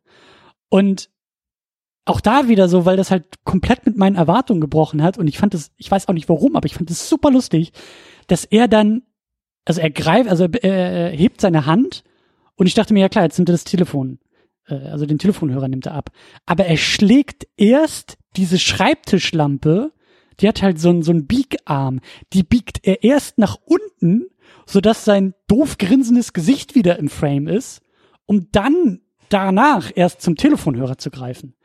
Und die Art und Weise, wie er diese Lampe einfach so wegschlägt, dass er wieder zu sehen ist, das fand ich halt so doof, aber so witzig, weil das halt, also so ein Moment ist, bei dem ich mir denke, warum macht er das jetzt gerade? Also ich glaube auch, du, dass du er beschreibst das, das ganz schön. Ja, das, das sind wirklich diese Momente, die man immer wieder hat bei Jackie Chan Filmen, wo man, man muss ja irgendwie lachen, aber gleichzeitig weiß man auch, dass es eigentlich ziemlich bescheuert ist, was man da gerade sieht. Aber gerade deswegen, und ich finde das so geil, dass der Film das zelebriert. Das ist so, weil da wird halt auch sowas, sowas, ähm, also sowas cineastisches, filmisches in mir angesprochen, weil ich weiß, der Typ macht das, weil er es kann. Und wenn er dann halt diesen Take hat, wo er diesen Bleistift irgendwie so vom, von der Tischkante halt durch die Luft wirbelt, um ihn dann aufzufangen, um irgendwas aufzuschreiben, und du siehst dann in den Outtakes am Ende, dass er weiß Gott, wie viele Takes dafür gebraucht hat, aber er macht es. Er macht ja. solche Sachen, weil er es kann. Und ich sitz einfach nur davor, schüttel mit dem Kopf, grins mir einen weg und denk mir, es ist so geil gerade, weil andere machen es halt nicht. So, die, die, die leisten sich das halt nicht. Und ich find's großartig. Das ist total geil. Also der Humor hat dich wirklich völlig abgeholt, so, also auch so mit also, dieser Torte ins Gesicht Sequenz. Absolut, so. absolut, Echt, ja. absolut. Ich sag ja, was mich Ich finde das ja schön, dass du dich da auch noch so dran erfreuen kannst, aber ich, ich muss ja schon sagen, so, ja, manchmal ist es mir dann doch ein bisschen zu platt, so. Also gerade bei den Filmen aus der Zeit, das ist, das kommt bei mir nicht immer perfekt an. Also, was mich halt eher genervt hat, waren, wie gesagt, so diese, diese völlig äh, flachen Wortwitze in der deutschen Synchro, wo ich eher mit dem Kopf geschüttelt habe und gesagt habe, so, ach, das überhaupt nicht. Aber ein Jackie Chan, ein grinsender Jackie Chan, der eine Torte ins Gesicht bekommt, das ist für mich, und das meine ich, das ist so, das ist so Urinstinkt, das ist so das Affenhirn, das ist so der Dreijährige in mir, der einfach, also der das einfach nur ja, der das halt lustig finden kann. So. Oder eben auch, wie er telefoniert und wie er ständig zum falschen Hörer greift und so über Kreuz und über Quer sich die Kabel irgendwie um sich herum irgendwie bastelt. Das, das, und das meine ich halt mit Slapstick-Humor, der, der auch gerne abgetan wird, weil es halt so, ähm, sowas, sowas Urinstinkthaftes irgendwie anspricht. Das ist dann, ja, das ist ein Homer Simpson, der die Treppe runterfällt. So, das ist, das wird nie unlustig sein, sowas. Ähm, und genauso ist es halt hier. Und das finde ich halt auch so erfrischend. Und da geht mir auch so das Herz auf, dass halt so ein Jackie Chan, obwohl er dann am Ende Blut verschmiert, irgendwie die Gangster verprügelt und da irgendwelche Stangen runterspringt und so den Tag rettet. Und das unterscheidet ihn dann halt von, von, von einem Ethan Hunt, von einem Tom Cruise, der den Scheiß halt bis zum Ende durchzieht. Und ich kann es halt auf eine leicht ironische Art wieder lustig finden, weil es so derbe drüber ist. Und Jackie Chan ist halt einfach der ist so bei sich und der ist sich halt nicht zu schade, eine Torte ins Gesicht zu bekommen. Und das ist auch eine Leistung. Also das ist auch, das ist auch, ähm, das ist auch gut und das ist auch schön. Und Tom Cruise wird sich niemals in eine Mission Impossible eine Torte ins Gesicht knallen. Der kann über sowas nicht lachen. Der kann über sich selber so nicht lachen. Aber ein ja, Jackie Chan das, kann das. Das stimmt. Ne? Das, das gibt ihm sowas ganz Liebenswertes und Nahbares irgendwie auch. Ja also was ich halt echt spannend finde bei dem Humor ist so, ich habe das ja irgendwann auch schon mal im Podcast gesagt, ich, ich will ja immer noch mal ein Buch über Humor lesen, ich habe aber noch keins gefunden. Und ich, also meine Lieblings-Slapstick-Humor-Szene generell ist halt aus Nackte Kanone 1. Das ist die Szene, wo er dann nachts in dieses Büro einbricht, vielleicht erinnerst du dich da noch dran. Mhm. Das ist eine der legendärsten Szenen aus Nackte Kanone sowieso. Und es beginnt eben damit, dass er nachts da einsteigt, weißt du, so ganz heimlich natürlich, Frank Drabin in geheimer Mission. Und das Erste, was er halt macht, ist halt so den, also er, er, schiebt so den Schreibtischstuhl ein Stück zur Seite, um da an so eine Schublade zu kommen. Und danach sieht er natürlich, ah ja, ich muss aber den Schreibtischstuhl zurück in die Vertiefungen im Teppich stellen, damit bloß keiner sieht, dass ich hier war. Ne? Und, und du weißt ja dann vielleicht noch, wie er dieses Büro am Ende wieder verlässt. Also da hat er dann irgendwie alle Vasen runtergeschmissen, das Bild von der Wand genommen, alles steht in Flammen und dann muss er da irgendwie raus an dieser Balustrade, weiß man sich dann an diesen Statuen da langhangeln, bis er da wie bei der Nachbarin noch ins Zimmer bricht. Also völliges Chaos, was eben entspringt aus dieser so ganz vorsichtigen äh, Einstellung, die er natürlich hat ja. als äh, großer Polizeiinspektor, äh, der er ja ist. Aber das ist, das war halt für mich so ein Beispiel, das ist halt wirklich Slapstick, die ich einfach gut finde in dem Moment. Natürlich ist es auch bescheuert, aber ich, ich lache, glaube ich, schon über den Witz selber in dem Moment. Und bei Jackie Chan bin ich mir im Gegensatz da zumindest manchmal nicht sicher, über was ich genau lache. Das ist wirklich kompliziert, das so in Worte zu fassen. Also ich, ich glaube nämlich, oft ist es bei Jackie Chan nämlich nicht so, dass ich den Witz an sich gut finde als Slapstick-Witz, sondern ich lache halt eher darüber, dass sie das halt wirklich in den Film gepackt haben. Also, dass sie wirklich so einen dämlichen Witz oder so eine platte Punchline benutzt haben in dieser Szene. Und ich finde es dann trotzdem irgendwie lustig, aber es ist eine andere Ebene. Weißt du, was ich meine? Bisschen schon, ja, ja. Aber geht's vielleicht auch, also wie gesagt, ich, ich, ich musste bei dieser Szene, wo einfach nur die Lampe runterbiegt, das fand ich so lustig. Ich habe echt zurückgespult, weil ich mich auch gefragt habe, was ist denn jetzt kaputt? Also bin ich jetzt irgendwie völlig wahnsinnig geworden? Das ist auch nicht finde? immer so. Ne? Es, es gibt auch wirklich Slapstick-Momente, die ich einfach genuin lustig finde. Aber manchmal ist es echt so, das ist dann so ein blöder Humor, aber dass ich das, das einfach faszinierend finde, auf so einem Level da drüber. Ja, aber ist das nicht auch, das ist ja auch Teil von, von Comedy und Humor, dass ja mit der Erwartung auch gespielt wird. Also es, also ja gut, okay, das ist jetzt kein kein Stand-up-Comedy, die da irgendwie auch im, im Wort passiert, aber es ist ja meistens trotzdem so dieses Setup, äh, Surprise, Punchline oder sowas, dass du sagst, okay, es wird eine Erwartung geschürt, ne? Mhm. Und dann muss diese Erwartung aber irgendwie gebrochen werden. Und da ist meistens der Witz irgendwie zu finden. Wie du sagst, wenn Frank Drabin den Stuhl in so einer kleinen Geste zurückschiebt, weil das ist absolutes Agententrope, auf sowas zu achten. Und das erfüllt gerade das Klischee des Genres, in dem wir uns befinden. Aber er halt damit bricht, indem er das Ding dann halt komplett eskaliert. Und man ja eigentlich gesagt hat, ey, dann lass den scheiß Stuhl doch stehen, weil also im Vergleich zu dem, was du jetzt angerichtet hast, wäre das viel, viel subtiler gewesen. Weißt du, dass das halt du hast eine Erwartung, du siehst etwas, du hast eine Erwartung und diese Erwartung vielleicht auch dann wieder auf dieser Metaebene, weil du, weil du vielleicht, du erwartest vielleicht, dass der Film jetzt eigentlich in diese eine Richtung gehen müsste, denkst dir aber, nee, so blöd ist der Film nicht. Und dann macht er es ja, aber. Falsch gedacht. Ja, und du hast trotzdem diesen Überraschungseffekt von, ja, okay, der Film ist doch so blöd und geht in die Richtung so. Und so, so ähnlich habe ich das halt hier auch teilweise bei Police Story, dass ich halt eher so dieses Ding hab von, ich habe jetzt gar nicht damit gerechnet, dass der Film sich genau das erlaubt und diese Aufwendigkeit oder diese, ich will nicht sagen, also fast schon exzessive, diesen exzessiven Aufwand auch betreibt und eben auch in den Action-Szenen. Gerade am Ende da in einem Kaufhaus, da bin ich ja auch teilweise vom Stuhl gefallen, weil einfach so, weil, sich, weil, weil das so aufwendig war, wie du sagst, wenn da irgendwie auch noch mit Kleiderstangen gekämpft wurde und eigentlich habe ich das schon erwartet, aber war trotzdem völlig perplex zu sehen, wie aufwendig das dann auch noch umgesetzt wurde ähm, also dass halt Erwartungshaltung und, und der Bruch mit Erwartungshaltung da vielleicht auch Schlüssel irgendwie ist. Es ist wirklich ein spannendes Thema. Also da könnte ich sofort wieder mehrere Doktorarbeiten, glaube ich, drüber schreiben, über den Humor in Jackie Chan-Filmen. Ja, dann müssen wir vielleicht auch nochmal über nackte Kanone sprechen. Das müssen wir irgendwann wirklich nochmal machen, ja. so. Also ich muss aber noch mal ein paar andere Momente aus ein paar anderen Filmen noch mal ganz kurz äh, noch mal äh, hier erwähnen, weil das, also es gibt noch diesen Film, der ist von 88, Dragons Forever heißt der und das, das habe ich auch schon mal irgendwann erzählt hier, diesen einen Moment. Da spielt Jackie Chan nämlich einen Anwalt, was halt auch schon mal eine total geile Idee ist. Und es gibt da einfach nur am Ende so eine geile Szene, wo ich so lachen muss, als ich das damals gesehen habe. Ich weiß auch nicht mehr genau, wie das dazu kommt, aber er ist dann irgendwie mit seiner äh, Love Interest vor Gericht und sie ist im Zeugenstand und er muss sie interviewen. Und ich glaube, erst haben die dann auch irgendwie nicht so offenbart, dass die sich überhaupt kennen oder so. Jedenfalls äh, geht dann das Verhör halt nicht so, wie Jackie sich das wünscht. Und dann sagt er am Ende nur so, mm, äh, lieben Sie mich? Und dann sagt sie, oh, was ist das denn für eine Frage? Und der Richter sagt einfach nur so, Sie stehen hier unter Eid, beantworten Sie die Frage. das finde ich einfach nur super geil als, als Laien. Also das ist, das ist, wenn es halt wirklich so als Gag gedacht ist, dann funktioniert der auf jeden Fall total. Ja. Naja, und dann halt, also ja. noch kurz, äh, als, als anderes Beispiel für Humor ist halt auf jeden Fall noch ähm, Drunken Master Nummer zwei zu nennen. Der ist so Anfang 90er, ich glaube 91, 92 oder sowas. Also die, die, ja, so mehr oder weniger passende Fortsetzung zu dem ersten Teil, der auch superklasse ist, vom Ende der 70er. Aber das, also das, das ist halt das Beispiel für Humor, der unfassbar befremdlich ist.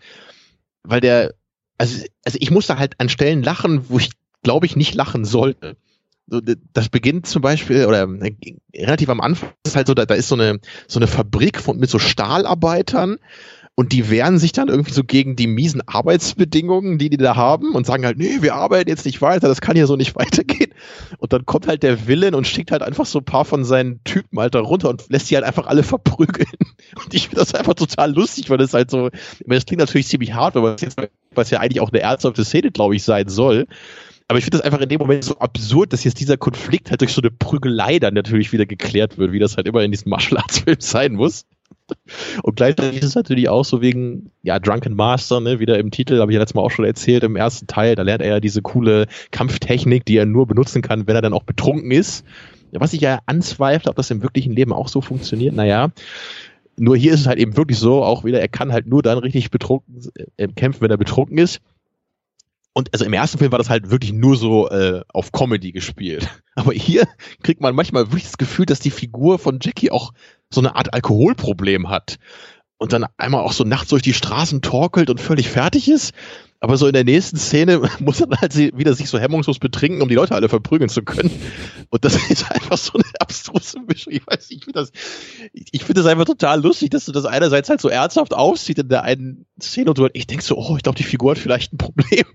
Und in der nächsten Szene endet das halt nur in so eine völlig klamaukhafte Prügelei. Also, das, das finde ich halt noch viel, viel lustiger als so diese richtigen Witze oder Gags in den Filmen. Ich, ich glaube, ich lache da wirklich meistens eher auf so einer Metaebene drüber, so was da eigentlich gerade passiert, was ich sehe. Und so ein bisschen ging mir das auch bei Mission Impossible Fallout. Dass ich halt auch, also ich, Fallout und auch, auch äh, die, die Fast and the Furious, zumindest einige, die ich kenne, die haben für mich, das ist so ein ganz schmaler Grad das zwischen, ist es, ja. Da nimmt sich das, das Quellmaterial ernst genug, aber nicht zu ernst. Und in dieser Grauzone, so meinen die das jetzt wirklich so? Also, wie, wie soll ich das jetzt wahrnehmen? Da sehe ich dann auch so ein bisschen den, den Spaß und den Humor. Und deswegen, ich entscheide mich zum Beispiel ja auch ganz bewusst dazu, das Ende von Mission Impossible Fallout, was halt wirklich totaler Quatsch ist, das halt eher als, also da lache ich eher drüber, weil ich sag, Tom Cruise ist so doof, der, der, der meint das auch ernst. Da muss ich auch, das wollte ich eigentlich noch in der Folge erzählen zuvor, das habe ich leider vergessen, aber das war so ein zeitloser Moment im Kino. Da habe ich mit meinem Kumpel Hannes, wir haben, wir konnten uns kaum zusammenreißen und nicht laut loszulachen, weil es war halt echt so, also du hast halt diesen schmalzigen Dialog, ne? du weißt genau, was ich meine. Ne? Du, Tom Cruise, du bist der Einzige, der sowohl einzelne ja. Menschen als auch die ganze Menschheit lieben kann. Und ohne Scheiß, in der Reihe vor uns, da ist in dem Moment ein Handy losgegangen. Und der Typ oder, oder Mädel, weiß ich nicht, der hatte halt so einen Klingelton. Das waren halt so, so trompetenartige Tröten. Und das war einfach nur der perfekte Soundtrack für diesen Moment. Also da kommt so die schmalzigste Line in Movie Hit History und dann geht dieses Handy an mit so. Also, das hätte man wirklich nicht besser schreiben können für eine Comedy. Sehr gut. Ja, aber genauso nehme ich das dann auch. Weißt du, genauso nehme ich solche Momente. Und ein gutes Gegenbeispiel ist der letzte Triple X der furchtbar ist, der wirklich furchtbar ist. Gibt's da drei von oder zwei? Ich glaube, zwei, glaube ich. Ne? Naja, ich glaube, es gibt drei. Also der erste ist mit Vin Diesel und dann gibt's glaube ich den zweiten, der ist nicht mit Vin Diesel, der ist irgendwie mit boah, irgendein so Rapper oder so war das, Ice Cube oder so. Und jetzt der okay. dritte, der halt irgendwie vor ein, zwei Jahren rauskam, der ist wieder mit Vin Diesel. Und das Ganze ist wirklich, also man merkt das bei diesem, bei dem neuen Triple X, das ist so, da gibt's ja auch immer hinter den Kulissen so Gerüchte, dass Vin Diesel bei Fast and the Furious keinen Bock hat, dass The Rock da jetzt zu viel mitmischt und Vin Diesel will das, ja, das jetzt sein Franchise gehört, ja. machen und hat da keinen Bock irgendwie so die Bühne zu teilen. Und genauso fühlt sich der Triple X an, so nach dem Motto, wir machen jetzt hier ein Fast and the Furious und Vin Diesel hat das komplette Sagen und die komplette Kontrolle drüber. Und da ist halt genau das Problem, dass das ich hatte keinen Spaß mit Triple X, weil der wirklich nur dumm war. Den, den, das, da konnte ich, ich konnte das einfach nicht feiern, weil der Film sich so ernst genommen hat, aber gleichzeitig so dumm war und ich halt diese vorhin beschriebene Grauzone nirgendwo gespürt habe, sondern die ganze Zeit nur deutlich gespürt habe, der meint das ernst. Der meint das komplett ernst. Und der merkt nicht, wie dumm das gerade ist. Und das ist halt das Geile bei Mission Impossible Fallout, bei Fast and the Furious und eben auch zu einem gewissen Teil hier bei Police Story. Der ist jetzt nicht so dümmlich wie die anderen Filme vielleicht, aber auch hier merke ich, sie haben alle Spaß bei der Sache. Weißt du, es ist so dieses, das ist ein schönes Gefühl, in solchen Momenten das Augenzwinkern der Filmemacher, des Hauptdarstellers zu spüren und äh, zu merken, ähm, wir sind alle so ein bisschen Teil des Jokes, weißt du, so, so, so. Ich habe das Ja. Gefühl, die haben genauso viel Spaß hinter der Kamera gehabt wie ich gerade vor der Kamera. Man nimmt sich ernst genug, aber nicht zu ernst. Und genauso deswegen so ein Jackie Chan, der sich da die Torte ins Gesicht hauen lässt. Ein Jackie Chan, der auch in diesem Gerichtssaal dieses Tape abspielt. Und es ist halt eigentlich auch totaler alberner Quatsch, wie er da die Zeugin versucht, ihm da irgendwie was zu unterstellen, dass die da, dass er versucht hätte, sich an sie ranzumachen. Und das ist halt auch, er tappt in diese Falle und da hatte ich halt auch Spaß mit. Das ist so, das ist der Punkt. So die, die Leute müssen über sich selber lachen können, dann kann ich auch drüber lachen. Wenn aber dieses über sich selber lachen fehlt, wie eben bei dem Triple X und wie eben zu gewissen Teilen auch bei Tom Cruise, dann wird's schwierig. Ja, ich sehe allerdings auch noch das Problem in die andere Richtung. Das hat mir nämlich ähm, so Guardians of the Galaxy, besonders Teil 2 halt vermiest, weil ich da immer das Gefühl habe, man geht halt so krampfhaft so overboard, ne?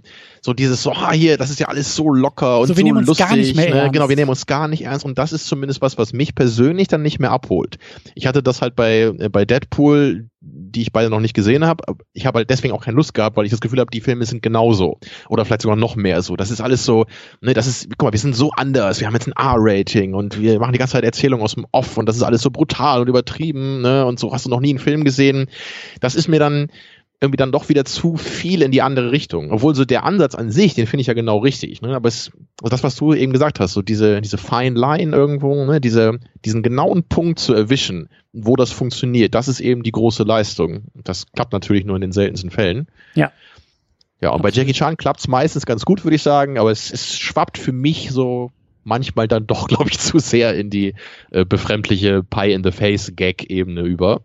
So, also bei diesen Armor of God-Filmen, ne, da gibt es zwei Stück von, da war das für mich wirklich so, dass mir das ein bisschen den Film vermiest hat. So, weil mir es einfach irgendwann zu viel dummer Klamauk war. Ja.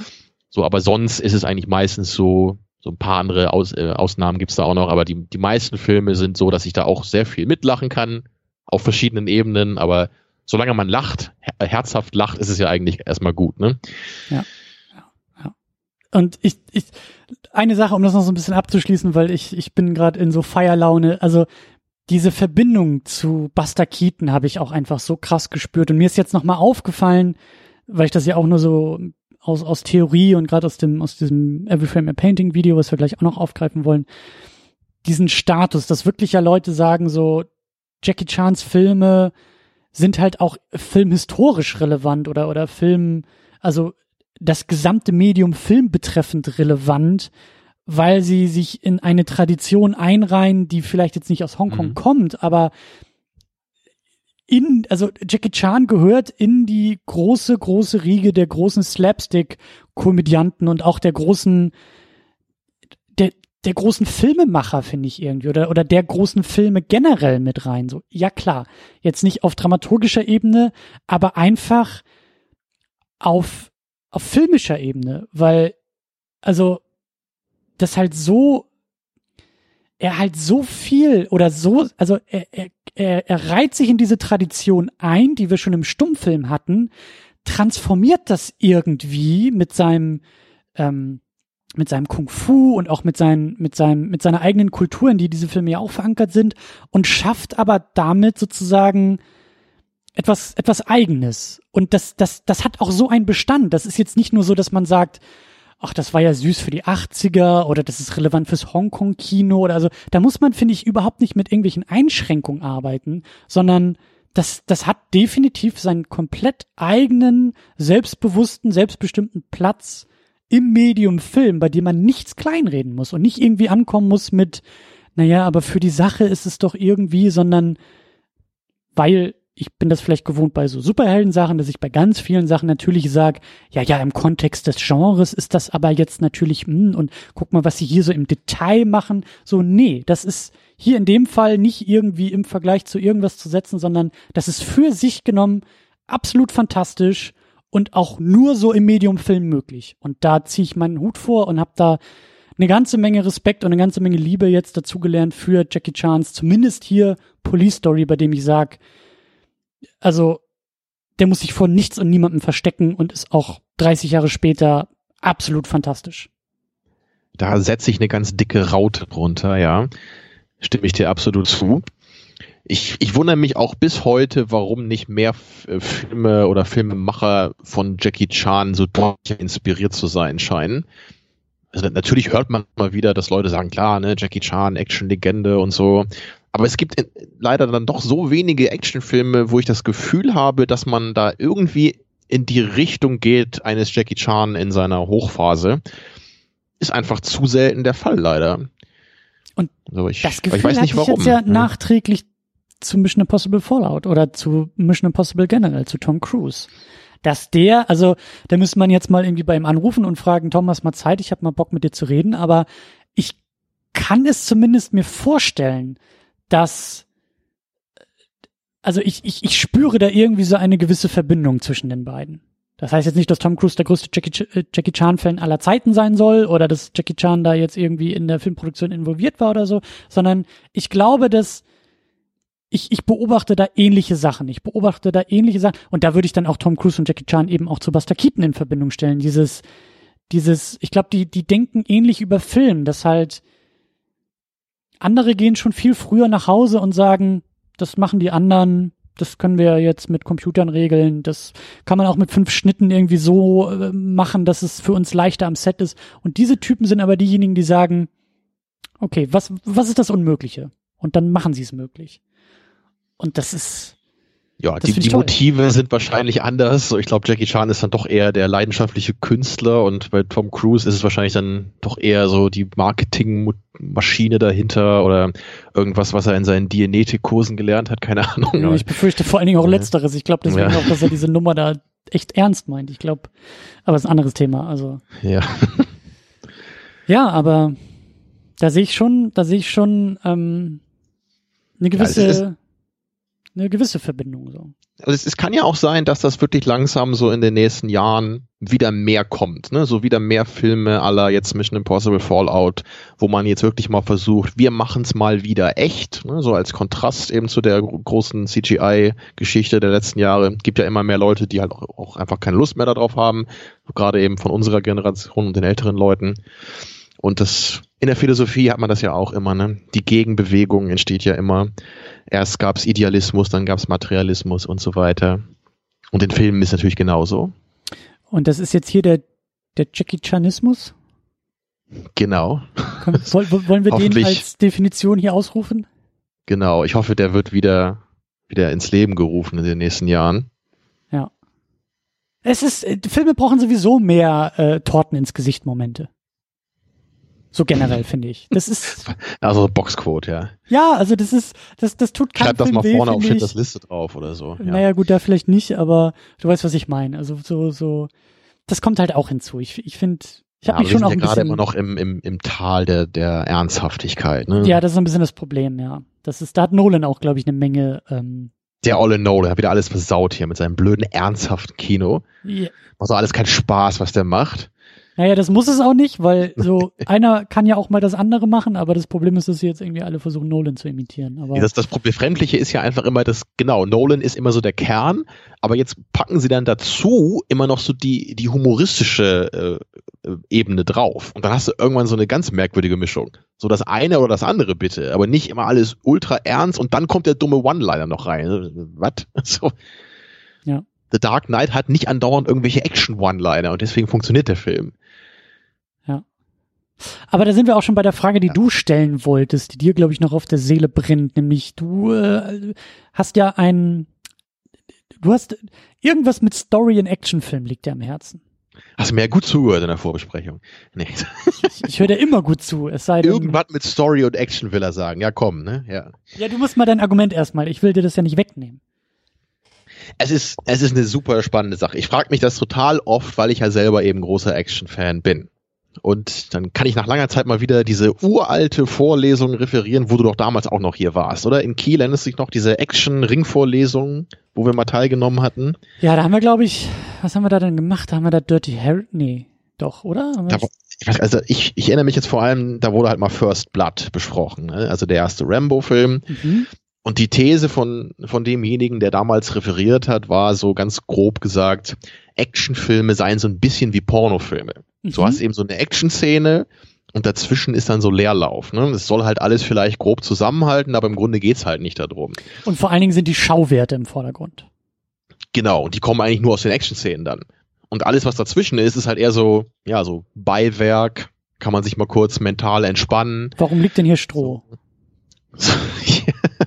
genau. Also das war zumindest da die These. Und das ist schon mal ganz spannend, dass er das halt auch gerade bei, bei dem ersten Rambo-Film, glaube ich, sogar, hat er auch, auch über die Reihe gesprochen, da bin ich mir jetzt nicht sicher, weil der, weil eigentlich beim ersten kann man das ja wirklich jetzt nicht so runterbrechen. So der, ob man den jetzt als gehaltvollen Film bezeichnen kann, kann man sich auch drüber streiten, aber ich finde schon, dass der, der hat ja auf jeden Fall Themen, da geht es ja um Vietnam und äh, Post-Vietnam, Amerika und sowas. Das ist ja nicht nur einfach dummes Geballer wie jetzt meinetwegen im zweiten. Ähm, naja, ich finde jedenfalls diese These interessant. Habe ich halt oft schon auch mit Leuten drüber geredet. So, weil ich einerseits, es gibt auf jeden Fall Filme, auf die das zutrifft und die man auch so guckt. Das stimmt schon.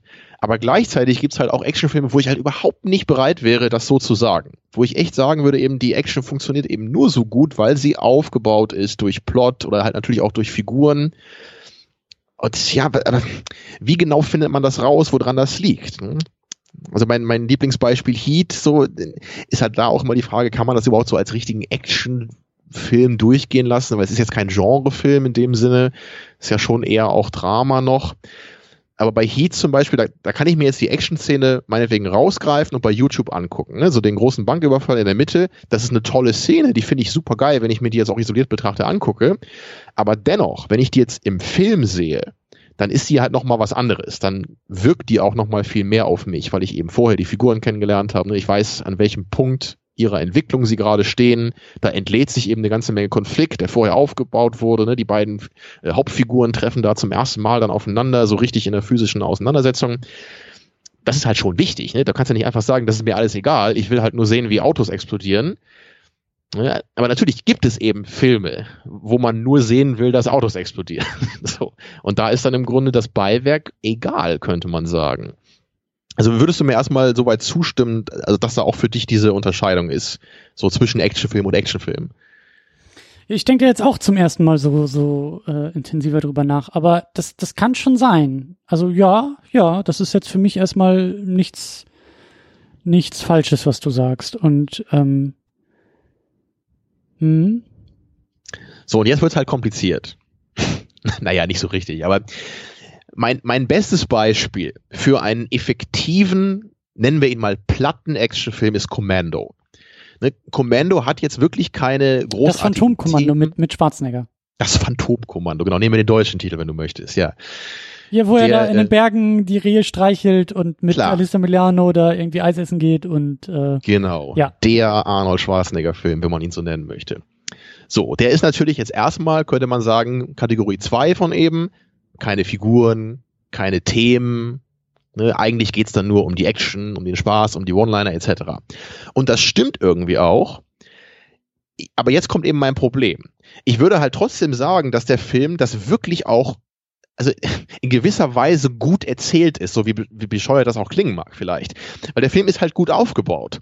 Der ist nicht einfach nur eine willkürliche Aneinanderreihung von irgendwelchen Action-Szenen, die ich mir auch isoliert angucken könnte, sondern der Film macht durchgehend Spaß und er wird ja auch aufgebaut. Zum Beispiel am Anfang, also Arnolds Figur wird ja auch einfach lustig eingeführt. Das, äh, da gibt's ja vielleicht, vielleicht weißt du noch diesen Shot, so erst sieht man, glaube ich, seine Füße und dann wird so die Kamera so langsam hochgefahren, dann hat er da irgendwie sein Holzfällerhemd an und trägt gerade so einen halben Baum auf der Schulter. Das ist ja einfach, das macht ja Spaß und das gehört ja auch dazu. Ne, und dann eben, wie du eben meintest, ne, dann kommt halt die Szene, dann sehen wir, wir haben, er hat eine Tochter und er geht mit ihr dann Eis essen und Rehe füttern im Wald und, und das, das, also es baut halt irgendwie so eine Art Beziehung vielleicht auf zwischen den beiden, aber gleichzeitig nimmt man das natürlich überhaupt nicht ernst und lacht auch darüber. Und es ist jetzt nicht so, dass man jetzt mit der Figur mitleidet, wenn sie dann entführt wird und man weiß, er hat jetzt nur noch irgendwie einen Tag Zeit, sie zurückzuholen. Aber ich, also weißt du, ich tue mich halt so schwer, jetzt zu sagen, das ist irgendwie alles egal und du kannst eigentlich machen, was du willst, solange du ein paar lustige Action-Szenen hast in so einer Art Film. Ich glaube nämlich auch, dass du einen platten oder simplistischen Actionfilm sehr gut machen kannst und sehr schlecht machen kannst. Je nachdem, wie der Plot aufgebaut ist und worum es irgendwie auch in dem Plot geht. So, da geht's halt vor allem natürlich um Pacing, ne, so um die Locations, die wechseln müssen vielleicht, dass der Film einen Rhythmus hat, so eine Art Erzähltempo. Ja, ja. Ne, all sowas, das kann halt auch in einem Film, oder würde ich sagen, ist halt auch in einem Film wichtig, der, oder wo es eigentlich nicht um was anderes geht als die Action. Aber das ist schwierig, das genau in Worte zu fassen, was ich meine. Lass mich da mal ein bisschen einhaken. Ja. Ähm, lass uns vielleicht mal versuchen, Kategorie gut und schlecht, also qualitative äh, Kategorien wie gut und schlecht mal so ein bisschen auszuklammern. Also. Wollen wir es vielleicht normal nennen? ein kleiner Insider für schon etwas länger diese Sendung verfolgen. Ja, man darf sich gern The Revenant anhören. Ähm, weil ich jetzt nicht sagen würde, dass das eine besser ist als das andere oder das andere schlechter als Genau, da bin ich erstmal auch voll bei dir. Ne? Ich finde, beides ist wirklich- eine absolut berechtigte Art, wie man es aufziehen kann. so Ja. ein bisschen analytischer äh, vorzugehen. Mhm. Also wir haben jetzt einen Film wie ähm, äh, vielleicht auch Police Story, bei dem wir sagen können, ähm, die Action ähm, steht im Vordergrund und äh, der Rest, also das haben wir auch gelesen, dass ja ähm, wie du gesagt hast, Jackie Chan da irgendwie zu seinem Drehbuchautor und zu seinem Regisseur gegangen ist und gesagt hat, ich will am Ende, ich will hier irgendwie, ich will mich am Bus irgendwie hängen und will da irgendwie reinklettern und äh, das ist ein Moment, den ich im Film haben will. Seht mal zu, dass wir den irgendwie einbauen in den Film. Also dass der Film auch so ein bisschen entstanden ist. Und so fühlt es sich ja auch an, dass wir sagen, äh, das hat uns am besten gefallen, das sind für uns die größten Werte des Filmes, sind die Action-Momente hier. Ähm, also eher die Schauwerte auch. Ähm, und als Gegenstück sagst du, ist der Actionfilm, der vielleicht charaktergetriebener ist, der plotgetriebener ist, bei dem das nicht nur der Hintergedanken ist oder oder wie sagt man so der der der Nachgedanke für die Action, sondern mindestens gleichwertig zu der Action, zu den Action Set Pieces. ja, dass die Action nicht der, der Hauptgrund ist ne, oder gar das, der Und- alleinige Grund, warum ich den Film überhaupt schaue. Also die Action ist ein Teil des Gesamtkunstwerks, ne, die ich auch gerne genieße, aber es hört bei weitem nicht da auf. Um vielleicht auch noch mal dieses Porno-Beispiel aufzugreifen, dass auch also das, es gibt Filme, bei denen in den Action-Momenten die Handlung wirklich aussetzt. Oh ja. bei dem man Ja. wirklich sagt, alles andere, so wir haben jetzt diesen, diesen äh, berühmten äh, äh, Record-Scratch, den wir irgendwie wahrnehmen, so alles bleibt mal kurz stehen, jetzt haben wir die Action, jetzt steht das im Vordergrund und wenn das vorbei ist, dann geht die Handlung wieder weiter. Kann ich gerade nur sagen, für mich war das halt bei Interstellar der Fall. Ne, und nicht, weil ich sage, Interstellar ist ein schlechter Film, aber ich weiß immer noch, das habe ich im Kino bei meiner einzigen Sichtung bisher wirklich so empfunden. Da gab es ja ungefähr in der Mitte diese Sequenz, wo sie da bei Matt Damon auf diesem Eisplaneten sind ne, und dann beginnt so, so eine Art Raumschiffverfolgungsjagd. Da, ne? Matt Damon will dann irgendwie vom Planeten flüchten, sie hinterher so. In dem Moment hat sich das für mich damals so angefühlt. Ich bin da gespannt auf die zweite Sichtung, ob es mir immer noch so vorkommt. Ich hatte da nämlich echt, das weiß ich immer noch, den, den Gedanken so echt wortwörtlich so, können wir mal bitte mit der Action aufhören? Ich würde gern, dass der Film weitergeht. Ja. Und das habe ich als Action-Fan, habe ich das so empfunden. Einfach weil für mich Interstellar ähm, völlig andere ähm, Sachen vorher thematisiert hatte, die für mich eigentlich nichts mit so einer Action-Konfrontation zu tun hatten. Ne? Da wollte ich halt wissen, wie geht's jetzt weiter mit ihm und seiner Tochter, wie geht's weiter mit dem Schicksal der Menschheit, ne? mit, mit den Zeitebenen und, und Wurmlöchern etc. Und es ging mir halt nicht darum zu sehen, wie Matt Damon und ähm, Matthew McConaughey sich da in Raumschiffen verfolgen. Ja, ja, ja, ja, ja, ja. Da, da, da, Ja. Also bei dieser Auseinanderdividierung bin ich, bin ich erstmal bei dir, dass wir da so den Unterschied aufmachen. Mhm. Ähm, und ich würde sagen, so der, der, der Schlüssel ist halt in dieser, in dieser ähm, Frage, wie es mit Handlung und Charakteren irgendwie weitergeht. Ne? Also das, das da, das, das ist so das Zünglein an der Waage. Da, da erinnere ich mich zum Beispiel auch an Stirb langsam zurück. Da haben wir ja auch so ein bisschen drüber gesprochen und da habe ich ja, glaube ich, auch versucht, äh, dich so ein bisschen davon zu überzeugen, dass der Film halt eher in die erste Kategorie, in diese Kategorie von sämtliche Action-Momente sind immer aus Charakteren heraus motiviert und lassen sich irgendwie zurück auf die Charaktere bringen oder bringen die Charaktere irgendwie weiter und im Zentrum steht dieses Mhm. äh, steht diese, dieses, ja, diese zerrüttete Ehe, dieses Liebesverhältnis zwischen den beiden und alles, also da in den Action-Momenten pausiert die Handlung nicht, sondern es geht immer noch weiter, weil alles, was John McClane tut in einem Film, ein Ausdruck seines Charakters ist, beziehungsweise ein Ausdruck zu dieser Liebesgeschichte oder, oder eine da muss Aussage ich auch echt sagen, da habe ich meine Meinung von damals auch ein bisschen relativiert inzwischen. So, da, da haben wir ja damals, das war ja auch eine unserer ersten Episoden noch, ne? da habe ich ja noch ein bisschen mehr so dir widersprochen. Mhm. Aber so in den letzten Jahren bin ich da auf jeden Fall mehr deiner Meinung, dass ich halt auch immer mehr sehe, so wie gut das Handwerk wirklich in Die Hard gemacht ist. Mhm.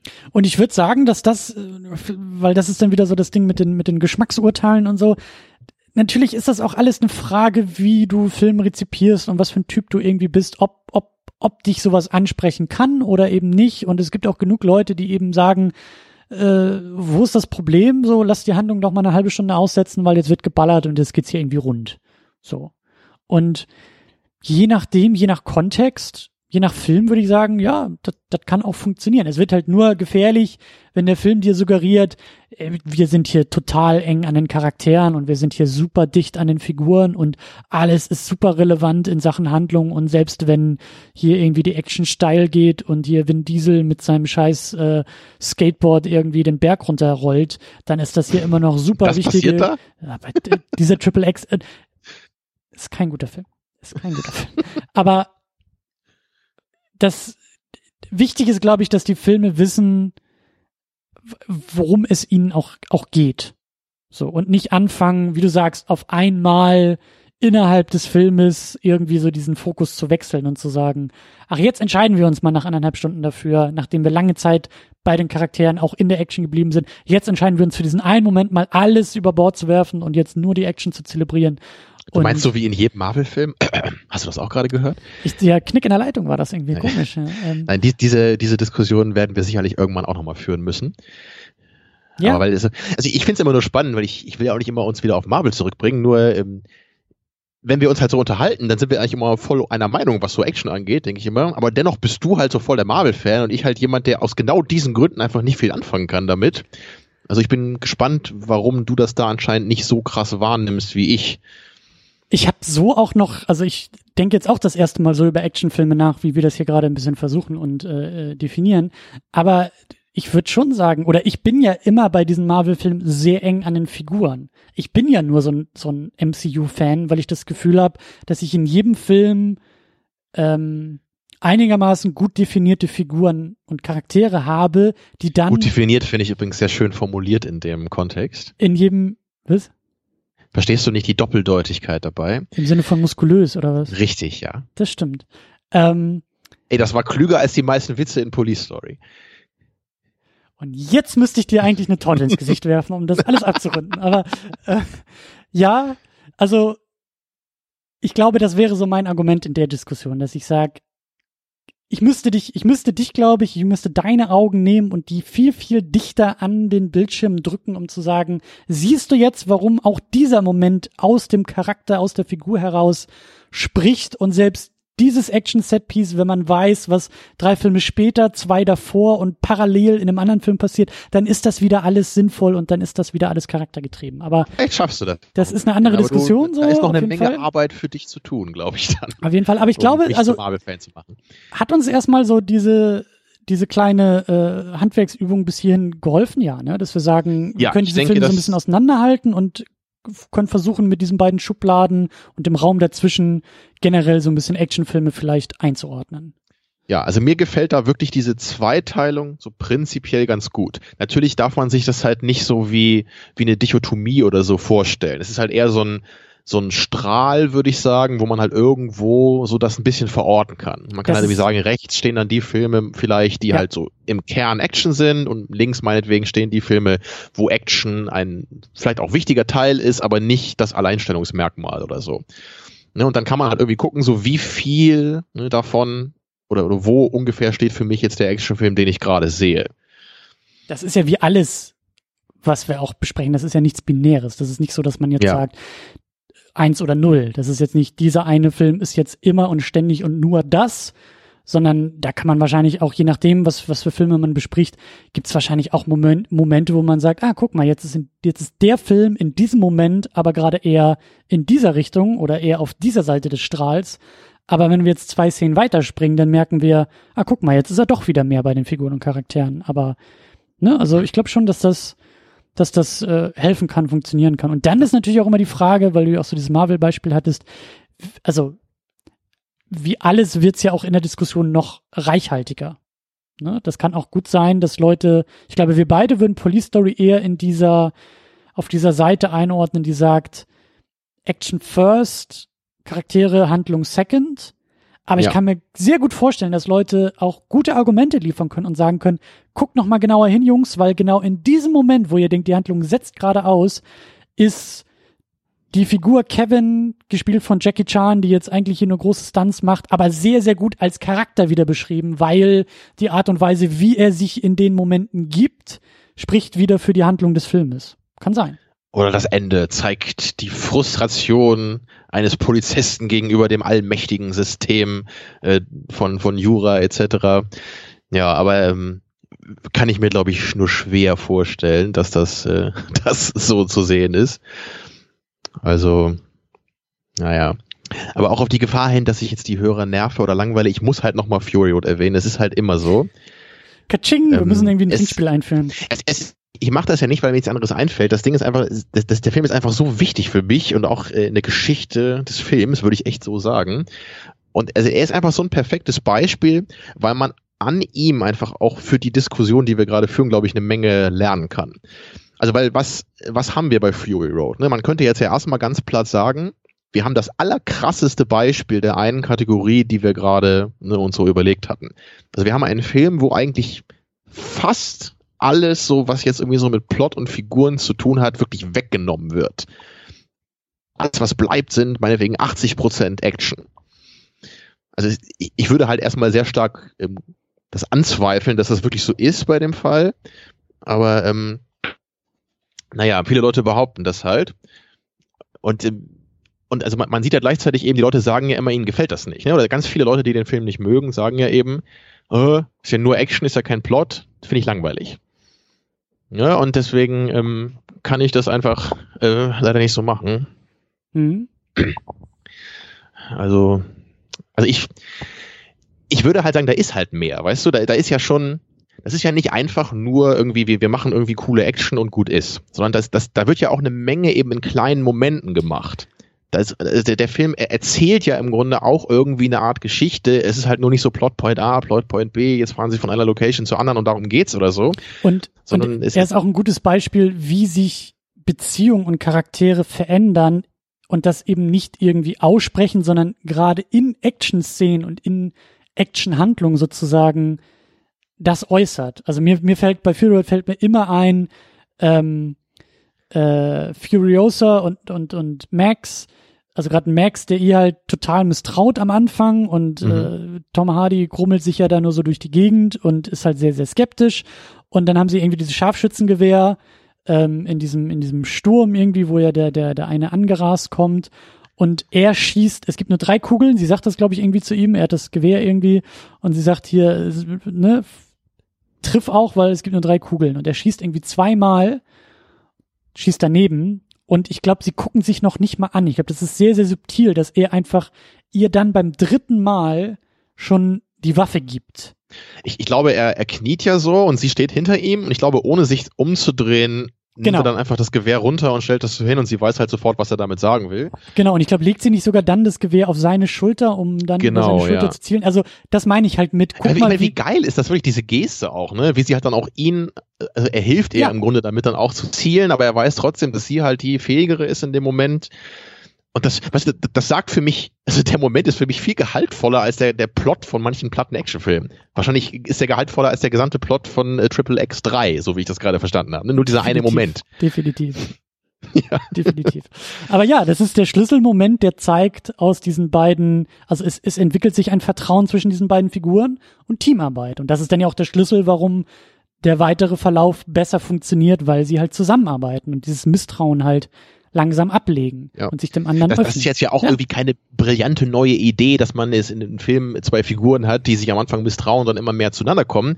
Aber letztendlich, man kann immer sagen, ne, es gibt wahrscheinlich irgendwie nur zehn Geschichten, die du erzählen kannst und äh, fast jeder Film lässt sich irgendwo da reinbringen. Aber wie das eben gemacht wird in dem Moment, in der Action selber, ne, das, das finde ich halt brillant bei diesem Film. Ja. Also ich bin halt so weit weg davon zu sagen, das sind einfach nur irgendwelche Action-Szenen, die ich an sich toll finde aufgrund der Schauwerte. Und ich, ich habe halt deswegen auch echt jetzt Probleme, im Grunde den Film auch wirklich für mich da zu verorten, auf unserem äh, jetzt doch etwas äh, binären System, so wie es vielleicht klingen mag. Nicht? Ich könnte fast sagen, okay, ich packe ihn vielleicht genau in die Mitte, wie weil es für mich beides irgendwie da drin ist.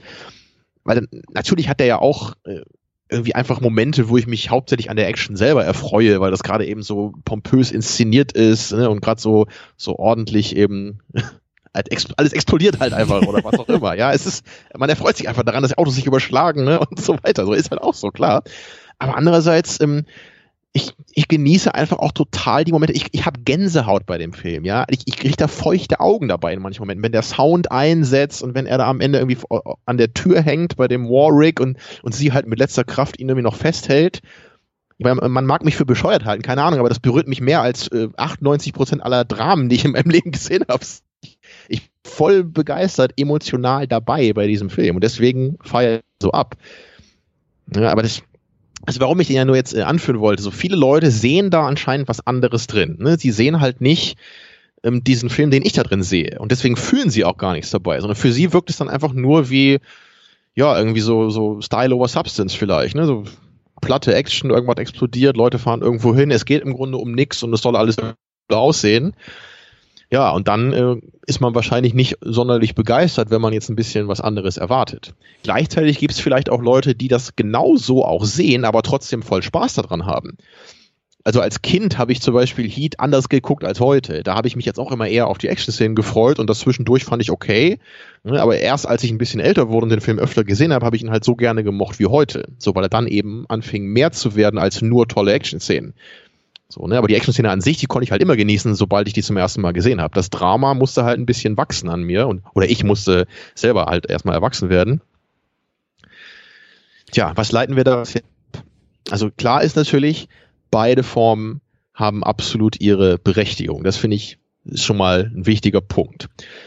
So, und, und dann wollte ich jetzt halt nochmal die Frage stellen, darum ging es ja eigentlich auch die ganze Zeit, es ist halt so kompliziert, das alles äh, hier systematisch zu verorten. Also ich habe ja vorhin gesagt, ne, Kommando ist für mich halt ein Beispiel für die plattere Kategorie, die aber trotzdem sehr gut gemacht ist.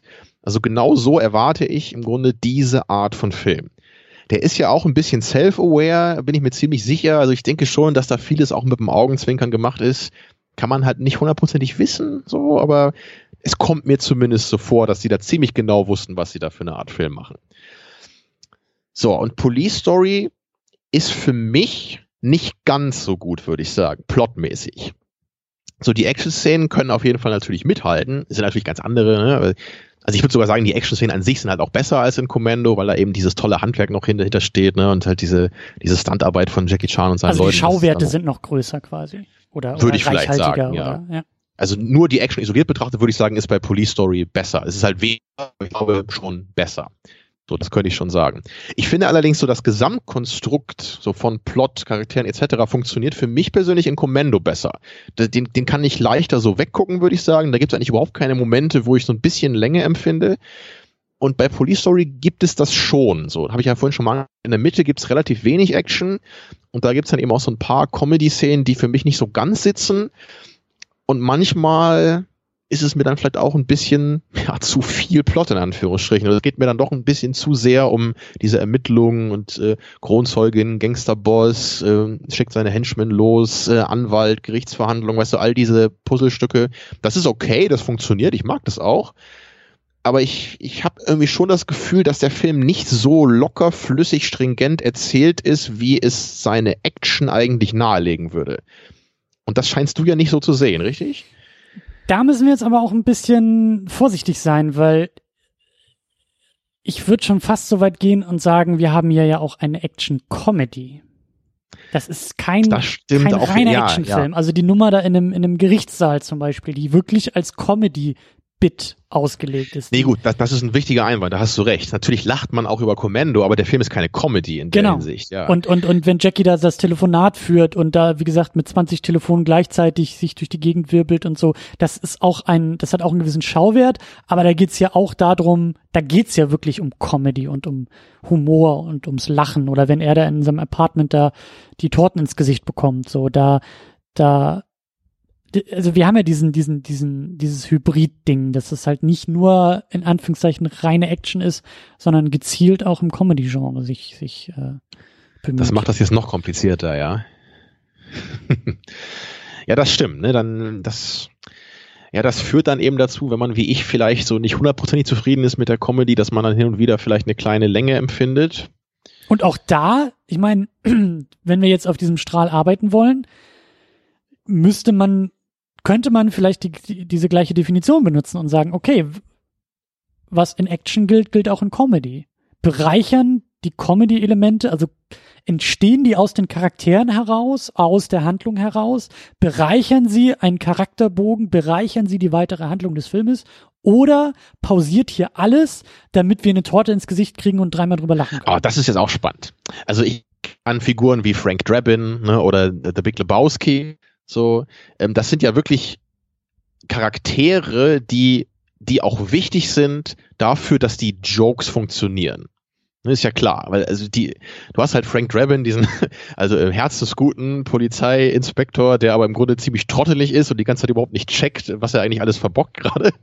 Und das, äh, das macht das Ganze natürlich viel, viel lustiger und liebenswerter, als wenn das einfach irgendjemand wäre, der gerade diese äh, Situationen hat, in denen die Slapstick ähm, auftritt. Ne?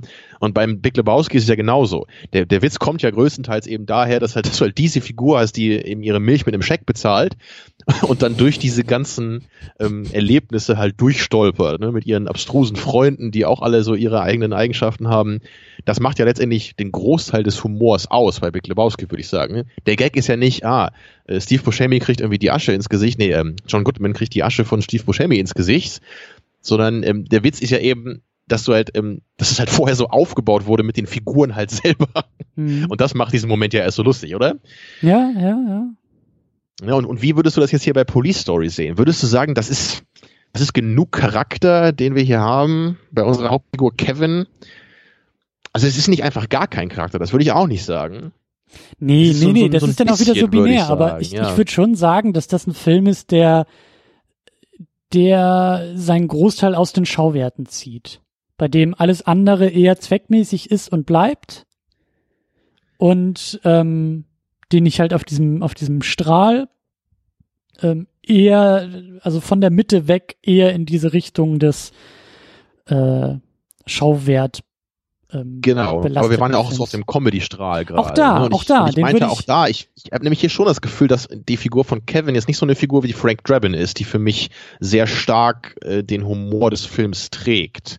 So, ich würde schon eher sagen, hier geht's mehr um die Situation, die den, die, die, die den Humor erzeugt, oder? Naja, ich würde ich würd, ich würd eher sagen, also auch Frank Drabin würde ich eigentlich auf die gleiche oder, oder Police Squad heißt er ja auch im Englischen, den würde ich auf die gleiche auf eine ähnliche Position jetzt wie Police Story setzen.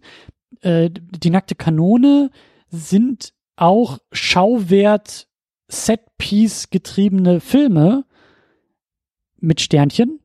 Setpiece und Schauwert jetzt nicht unbedingt Action, aber Comedy.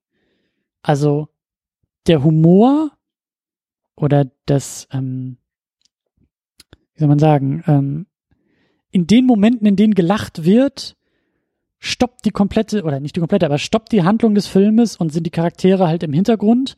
Und das beeinflusst das alles wenig. Verstehst du, was ich meine? Oh, das ist, ja, ich, ich, ich glaube, ich sehe das bei, bei der nackten Kanone nicht ganz so. es klingt auch komisch, wenn man halt irgendwie sagt, so Frank Drabins Figur wird durch den Humor entwickelt. Aber ich würde das, glaube ich, wirklich so Aber sie reift lassen. ja nicht. Sie, da da nee, passiert sie, ja nichts. Also, also seine Figur bleibt so, wie er ist. Nee, das, das stimmt natürlich, klar. Aber ich meine halt, die, die Figur wird charakterisiert vielleicht. Oder wir, wir okay. erkennen immer ja, okay. mehr, was sie für eine Art Figur ist okay. durch die dummen Handlungen oder, oder wie sie sich in diesen Situationen verhält. Okay, jetzt verstehe ich dich. Ja klar, da man, hast du schon recht. Man erkennt immer, er will immer das Richtige tun, aber er kriegt es einfach nicht auf die Reihe. Das macht halt den, den Charme dabei aus. Das stimmt. Und das ist natürlich so ein bisschen auch oft so bei Jackie Chan Filmen also ich würde jetzt einfach eher aber sagen, dass für mich da trotzdem mehr der Humor situativ bedingt ist und weniger durch den speziellen Charakter, den Jackie Chan spielt in dem Film. Okay, ja. Wenn du mir einigermaßen folgen kannst. Also Jackies Figur wird weniger im, im, durch den Humor charakterisiert. Wir erfahren vielleicht weniger über die Figur, als eben wir lachen über die Figur. Genau, das würde ich sagen. Und ich glaube, deswegen mag ich den Humor hier nicht ganz so gerne wie eben in Nackte Kanone. Ist das alles kompliziert, ne? Ja, mir, mir, mir raucht auch langsam der Kopf. Aber äh, ich verstehe schon, in welche Richtung wir uns hier bewegen. Das, äh, ja, ja. Ja, aber du würdest das halt nicht so sehen, oder wie? Oder würdest du sagen, das ist so, aber kein Problem? Da kommst du wieder mit Werturteilen rein. Warum ist das ein Problem? Also. Naja, also Problem meine ich jetzt, ähm, du scheinst den Film ja noch einen Tick lieber zu mögen als ich und deswegen wollte ich einfach nur wissen, sein. woran das liegen könnte. Ja, da, da, da kommen dann aber wieder andere Faktoren rein. Das ist dann wieder, da, da ist glaube ich auch eine Menge Geschmack irgendwie mit, mit dabei, weil ich, ich Magst du denn einfach das Setting auch lieber? Hängt das damit auch zusammen? Also magst mag du lieber so eine Crime-Story als jetzt so eine Martial Arts-Story im alten im Hongkong oder so? Nö, nicht unbedingt, aber ich habe das Gefühl, dass ich, also hier sind die Schauwerte in meinen Augen einfach noch viel, viel größer. Also wenn du jetzt den Vergleich zu Die Schlange im Schatten des Adlers aufstellen willst zum Beispiel, ähm, also definitiv größere Schauwerte. Ich mag aber auch, und ja gut, das ist vielleicht auch bei dem anderen Film, ich mag aber auch, ich mag die Wärme von Jackies Figur und von Jackies Spiel ich mag einfach, also das sind für mich warme Filme. Das ist irgendwie. Auf jeden Fall, ja. Weißt du, die sind nicht zynisch, die sind nicht kalt, die sind nicht glatt. Das ist einfach, das ist so pure pure Lust, das ist so pure so Freude, pure Freude. Das finde ich auch schön formuliert. Das habe ich, das habe ich glaube ich auch immer so empfunden, aber das hast du echt so schön auf den Punkt gebracht. Und da sollten wir beim nächsten Mal auf jeden Fall auch drauf achten bei Rush Hour, weil ich glaube nämlich, dass da langsam auch beginnt, dass das ein bisschen verschwindet mhm. oder vielleicht so in manchen Momenten wieder auftaucht.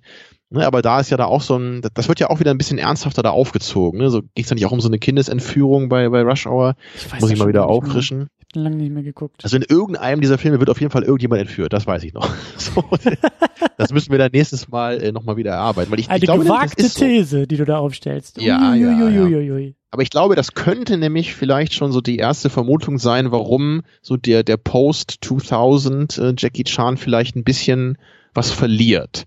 Weil mhm. vielleicht diese Wärme, ne, diese, die, die, diese Art des Charakters, ne, die wir so schätzen, so in den 70ern, 80ern, 90er auch noch, so, aber dass das irgendwann vielleicht ein bisschen ne, wegkommt, das, das Ganze wird Hollywood-esker und die, die, dieser, dieser etwas naive, ähm, ja so fast so kindliche Charme, ne, den er hier eben ausstrahlt, wie in dieser Telefonszene, die du vorhin erwähnt hast. Das, das wirkt ja echt wie so ein, wie so ein verspielter äh, junger Typ wirkt er da ja einfach. So. ja, das, und das, das ist geht, glaube ich, mehr verloren. Und das ist absolut altersübergreifend. Das ist dann wieder schon das, das geht so, ich muss irgendwie die ganze Zeit an Disney dabei denken, weil ich habe das Gefühl, so Jackie, die Filmfigur Jackie Chan ist so eine Disney-Figur fast schon, weil die so, so, das meine ich mit warm und Freude und halt auch, ob du drei bist, 30 oder 83, ich glaube, du kannst es gleich gut finden, wenn Jackie Chan versucht, zehn Telefone gleichzeitig zu bedienen. Das kann alle auf dem gleichen Urinstinkt irgendwie ansprechen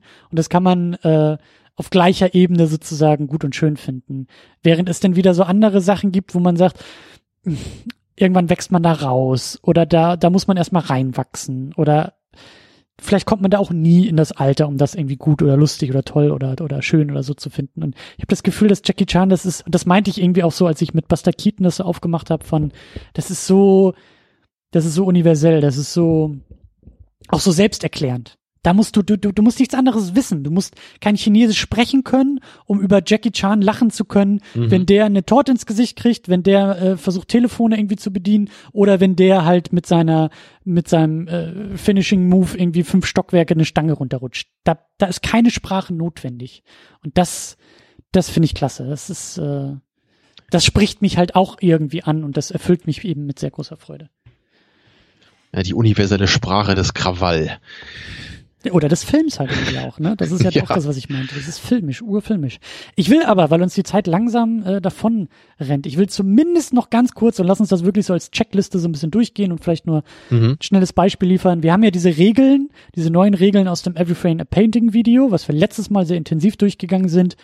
Wie gesagt, wir wissen jetzt ja, was gemeint ist. Die wollen wir hier mal durchgehen und gucken, ob uns spontan was einfällt, wie Police Story damit umgeht.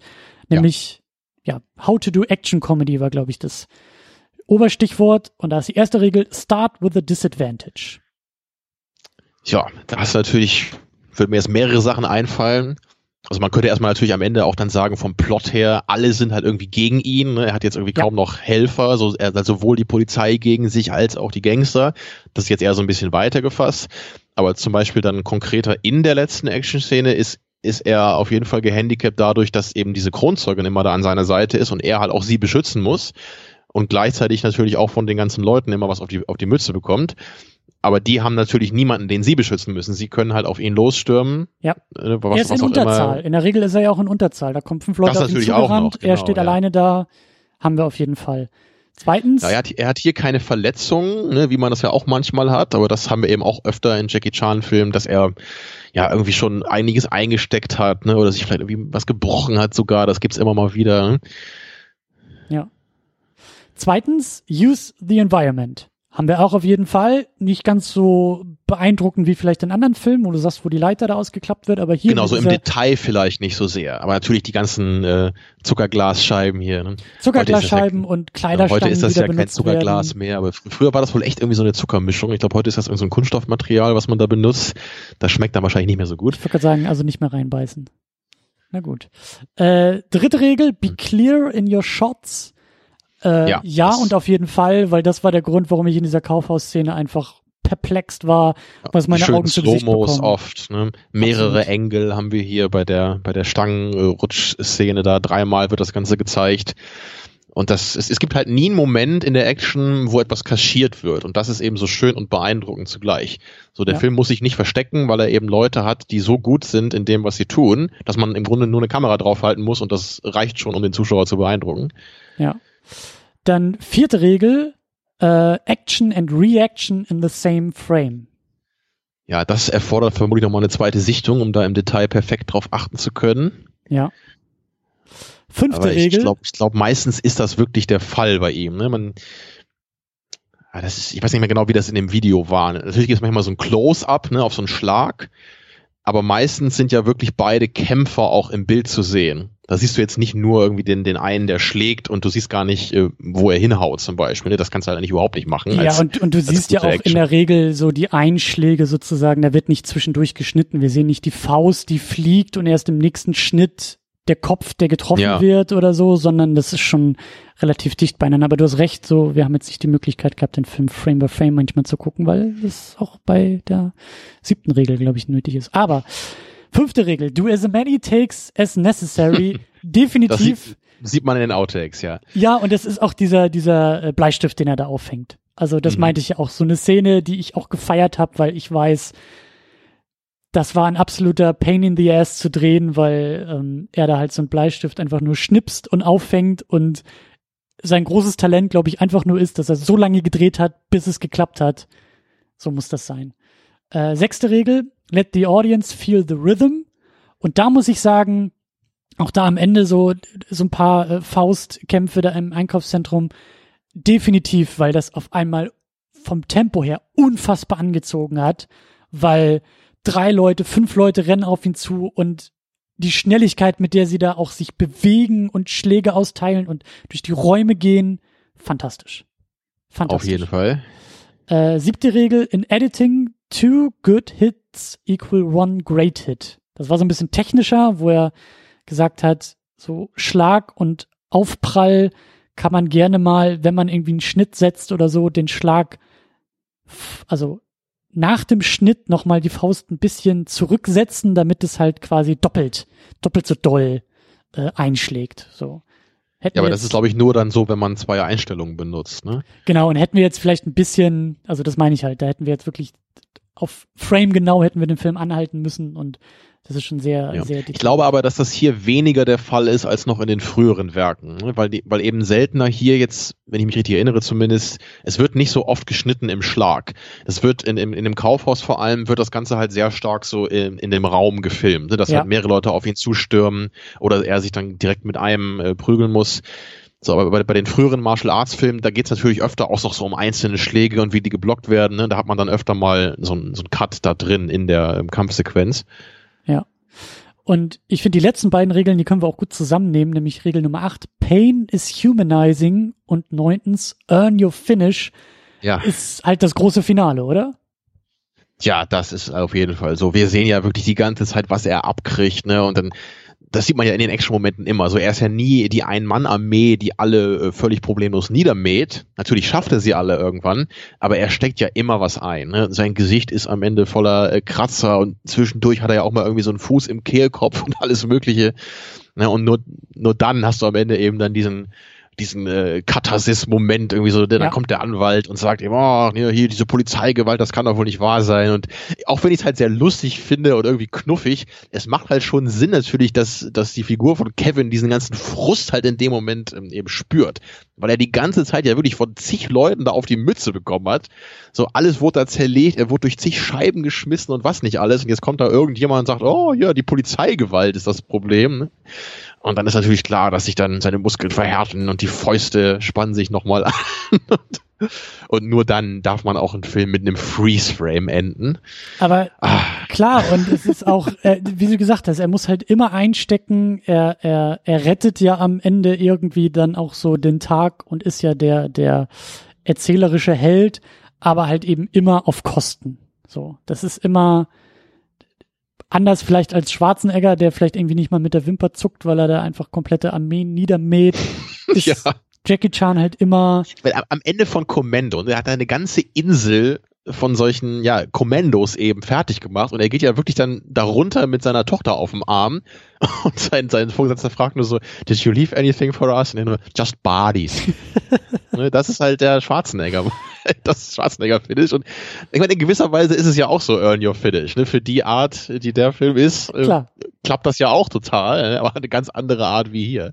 Und es ist natürlich, dieses Earn Your Finish ist halt auch mit dieser, mit dieser Stangenrutsch-Geschichte. Oh ja, halt ja. Perfekt. Und deswegen sage ich ja auch, also dreimal diese Einstellung in Gänze zu zeigen, Stimmt, aus ja. drei Blickwinkeln, das ist kein Filmfehler, das ist einfach, das ist verdient.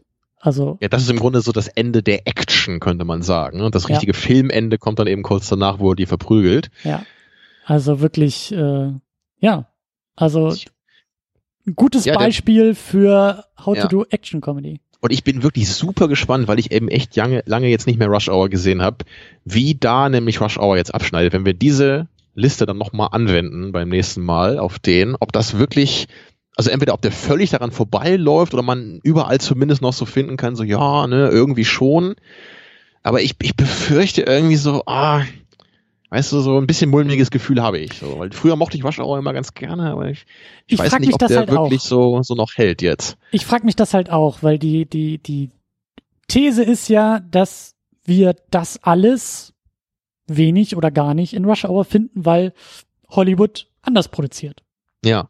Hat Jackie Chan ja eben oft, oft selber mokiert in Interviews. Ne? Also so, dieses wie in takes gemacht werden. Ja, necessary, glaube ich kaum, dass wir das zum Beispiel finden werden. Nee, da ist alle immer keine Zeit, kein Geld, ne? weiter geht's.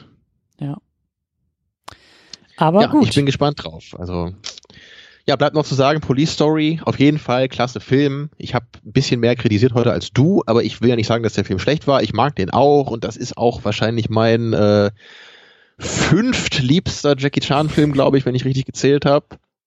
Und die, die ich lieber mag, äh, liegen fast alle davor. Ja, ich glaube, Drunken Master 2 ist der einzige, den ich halt noch einen Tick dann da drüber sehen würde von denen, die danach kamen. Ja, also man könnte dann sagen, so ein bisschen bergab ging's wahrscheinlich danach dann. Tja, Ja. aber kann natürlich nicht alles perfekt sein, was soll man machen. ja. Aber du scheinst ja sogar angetan zu sein. Ne? Also du Ja. meinst ja schon, für dich war es auf jeden Fall auch besser als der erste, den wir geguckt haben hier. Ne? ja, definitiv. Und, und ich sag ja, also der, der, der gehört filmisch, filmhistorisch, filmwissenschaftlich ist der halt ganz, ganz wichtig. So, das ist ähm, auch, da bin ich halt auch sehr froh drüber, dass das auch ein Film ist, der all das, was wir auch schon angesprochen haben, auch mit dieser Liste bearbeitet haben. Also ich glaube, das ist ein guter Film, auch ein guter Einstiegsfilm. So, wer oder was ist Jackie Chan? Was Mhm. machen seine Filme aus? Warum ist das Hongkong-Kino? Was ist das überhaupt? Was findet man überhaupt da dran? Warum ist das vielleicht auch relevant? Guck den Film an und du hast auf alles Antworten, die in meinen Augen mit allen möglichen Daumen so nach oben gehen, dass man sagt, fantastisch. So. Aber das, das stimmt. Das ist wirklich ein ganz guter Einstieg, glaube ich, weil der Film eben noch einen relativ gewöhnlichen Plot hat, so ein normales Setting, was man eben kennt aus anderen Filmen. Nur äh, mit Action-Szenen, die eben besser ist, als man es normalerweise wahrscheinlich gesehen hat. Und die älteren Filme, die mir noch mehr am Herzen liegen, die sind sicherlich etwas spezieller. Da muss man dann auch schon so noch mit diesem Martial Arts Ding in exzessiver Form auch noch was anfangen können. Das meine mit ich ja. Noch Das ist, albernerer Synchro. Das ist vielleicht noch ein bisschen mehr Special Interest als der. ich wollte sagen, das ist dann vielleicht eher so, so für Genrekenner. Weißt du, das ist so der Wein, den du aus dem Regal holst, wenn du weißt, ja, wir mögen hier alle Wein. Aber wenn du jetzt nicht weißt, ob dein Gegenüber gerne Wein trinkt, dann nimmst du halt Police Story aus dem Regal und sagst, egal ob du Wein magst oder nicht, hieran wirst du erkennen, ob du Wein magst. Genau, also ich wusste nicht, welchen Wein du magst, deswegen habe ich dir Police Story mitgebracht. ja, so ungefähr. Ja. So ungefähr. ist das nicht irgendwie, ist das nicht, ich habe keine Ahnung von Wein, aber ich glaube, ist es nicht so, dass man dann immer den halbtrockenen nee. kauft, weil der so geschmacklich zwischen dem Trockenen und dem Lieblichen ist und so nach dem Motto, na ja, da kann man jetzt nicht so viel falsch machen. Der, der noch am ehesten nach Traubensaft schmeckt wahrscheinlich. So ungefähr. Ja, das ist Federweißer, das ist äh, auch gut. Nee, wir beide sind ja nur Whisky-Kenner, ne? Totale Kenner. Mega die Kenner, aber. Nee, nur Whisky-Trinker, das ist ja schon mal ein guter Anfang. Genau. Ja, also in diesem Sinne, wenn ihr zu Weintrinkern werden wollt, dann solltet ihr Police Story gucken. ja. Das kann man auch gut aufs Cover drücken. Ja, wenn eins hängen geblieben ist, ne, dann bitte das heute. Genau. Und über diese ganzen, äh, über diesen Strahl der Actionfilme zwischen Charaktergetrieben und Schauwertgetrieben, äh, da machen wir in den nächsten Jahren nochmal weiter. Ich glaube, das ist auch eine gute. ja, ich, ich finde es, wie gesagt, echt interessant. Ich, das ist jetzt auch alles nur so irgendwie in meinem Kopf und ich versuche das für mich so ein bisschen zu ordnen. Ne, und gerade ein Film wie Fury Road, der ähm, stößt für mich dann auch so an die Grenze, wie genau ich das halt verorten kann, ne? weil ich irgendwie beides da drin auch so sehe. Ich sehe einerseits so den Action-Exzess, an dem ich mich erfreue, und dann sehe ich aber auch wieder so Charakterisationen der Figuren ne? und auch so Momente, die mich mit Gänsehaut erfüllen, was dann eben so gar nicht damit zu tun hat. Ne? Aber es wird halt nicht durch einen Plot oder durch ein richtiges, äh, so explizites Drama entwickelt. Es ist äh, so im kleinen Moment eher. Ne? Und das, das ist wirklich so ein besonderer Film deswegen für mich und deswegen kann ich auch nicht aufhören, den immer wieder zu zitieren hier. Ja, aber diese, diese schöne Regel hier oder den, den, den Strahl der Actionfilme halten wir fest für heute. Der kommt ähm, ins, ins, nee, wie nennt man nicht Skript äh, hier in ins Lexikon. Was, ja, nee, ich meine, was macht man hier immer in der Uni, wenn man das äh, vorne aufschreibt hier für, für, für, für zu, zur Nachbereitung hier? Tafelbild. Äh, äh. Ja, es gibt auch so eine schöne Bezeichnung dafür, da komme ich jetzt nicht drauf. Exzerpt oder so. Na, das ist ja ein Auszug. Vielleicht. Ja, ich weiß, ich komme gerade nicht auf den Begriff. du hast doch auch mal studiert, meine Güte. Es ist lange her. Ist, äh, ich, ich, ich finde Arbeitsdefinition gut. Zwischendefinition. Ja, ja. Ich bin nicht ganz so traurig, dass ich nicht auf das Wort komme ähm, wie die Sprecherin von Baby Blocksberg.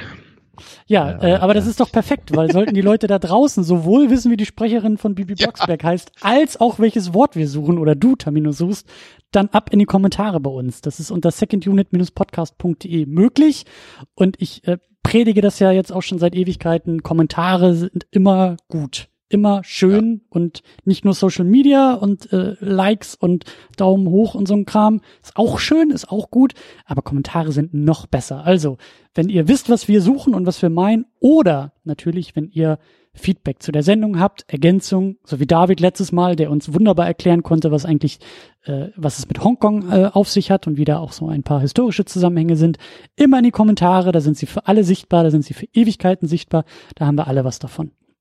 Und genau. äh, in diesem Sinne würde ja, ich sagen, machen wir den Sack hier zu. Wir genau. springen jetzt alle. In ein paar Wochen sehen wir uns wieder zu Rush Hour. Genau.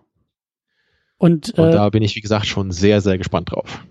Und bis dahin äh, springen wir jetzt alle von der, äh, rutschen die Stange runter, bis wir uns hoffentlich nicht den Rücken brechen. So, Hex, Hex. Äh, ja, in diesem Sinne, bis zum nächsten Mal. Ahoi jo. und tschüss. Ciao.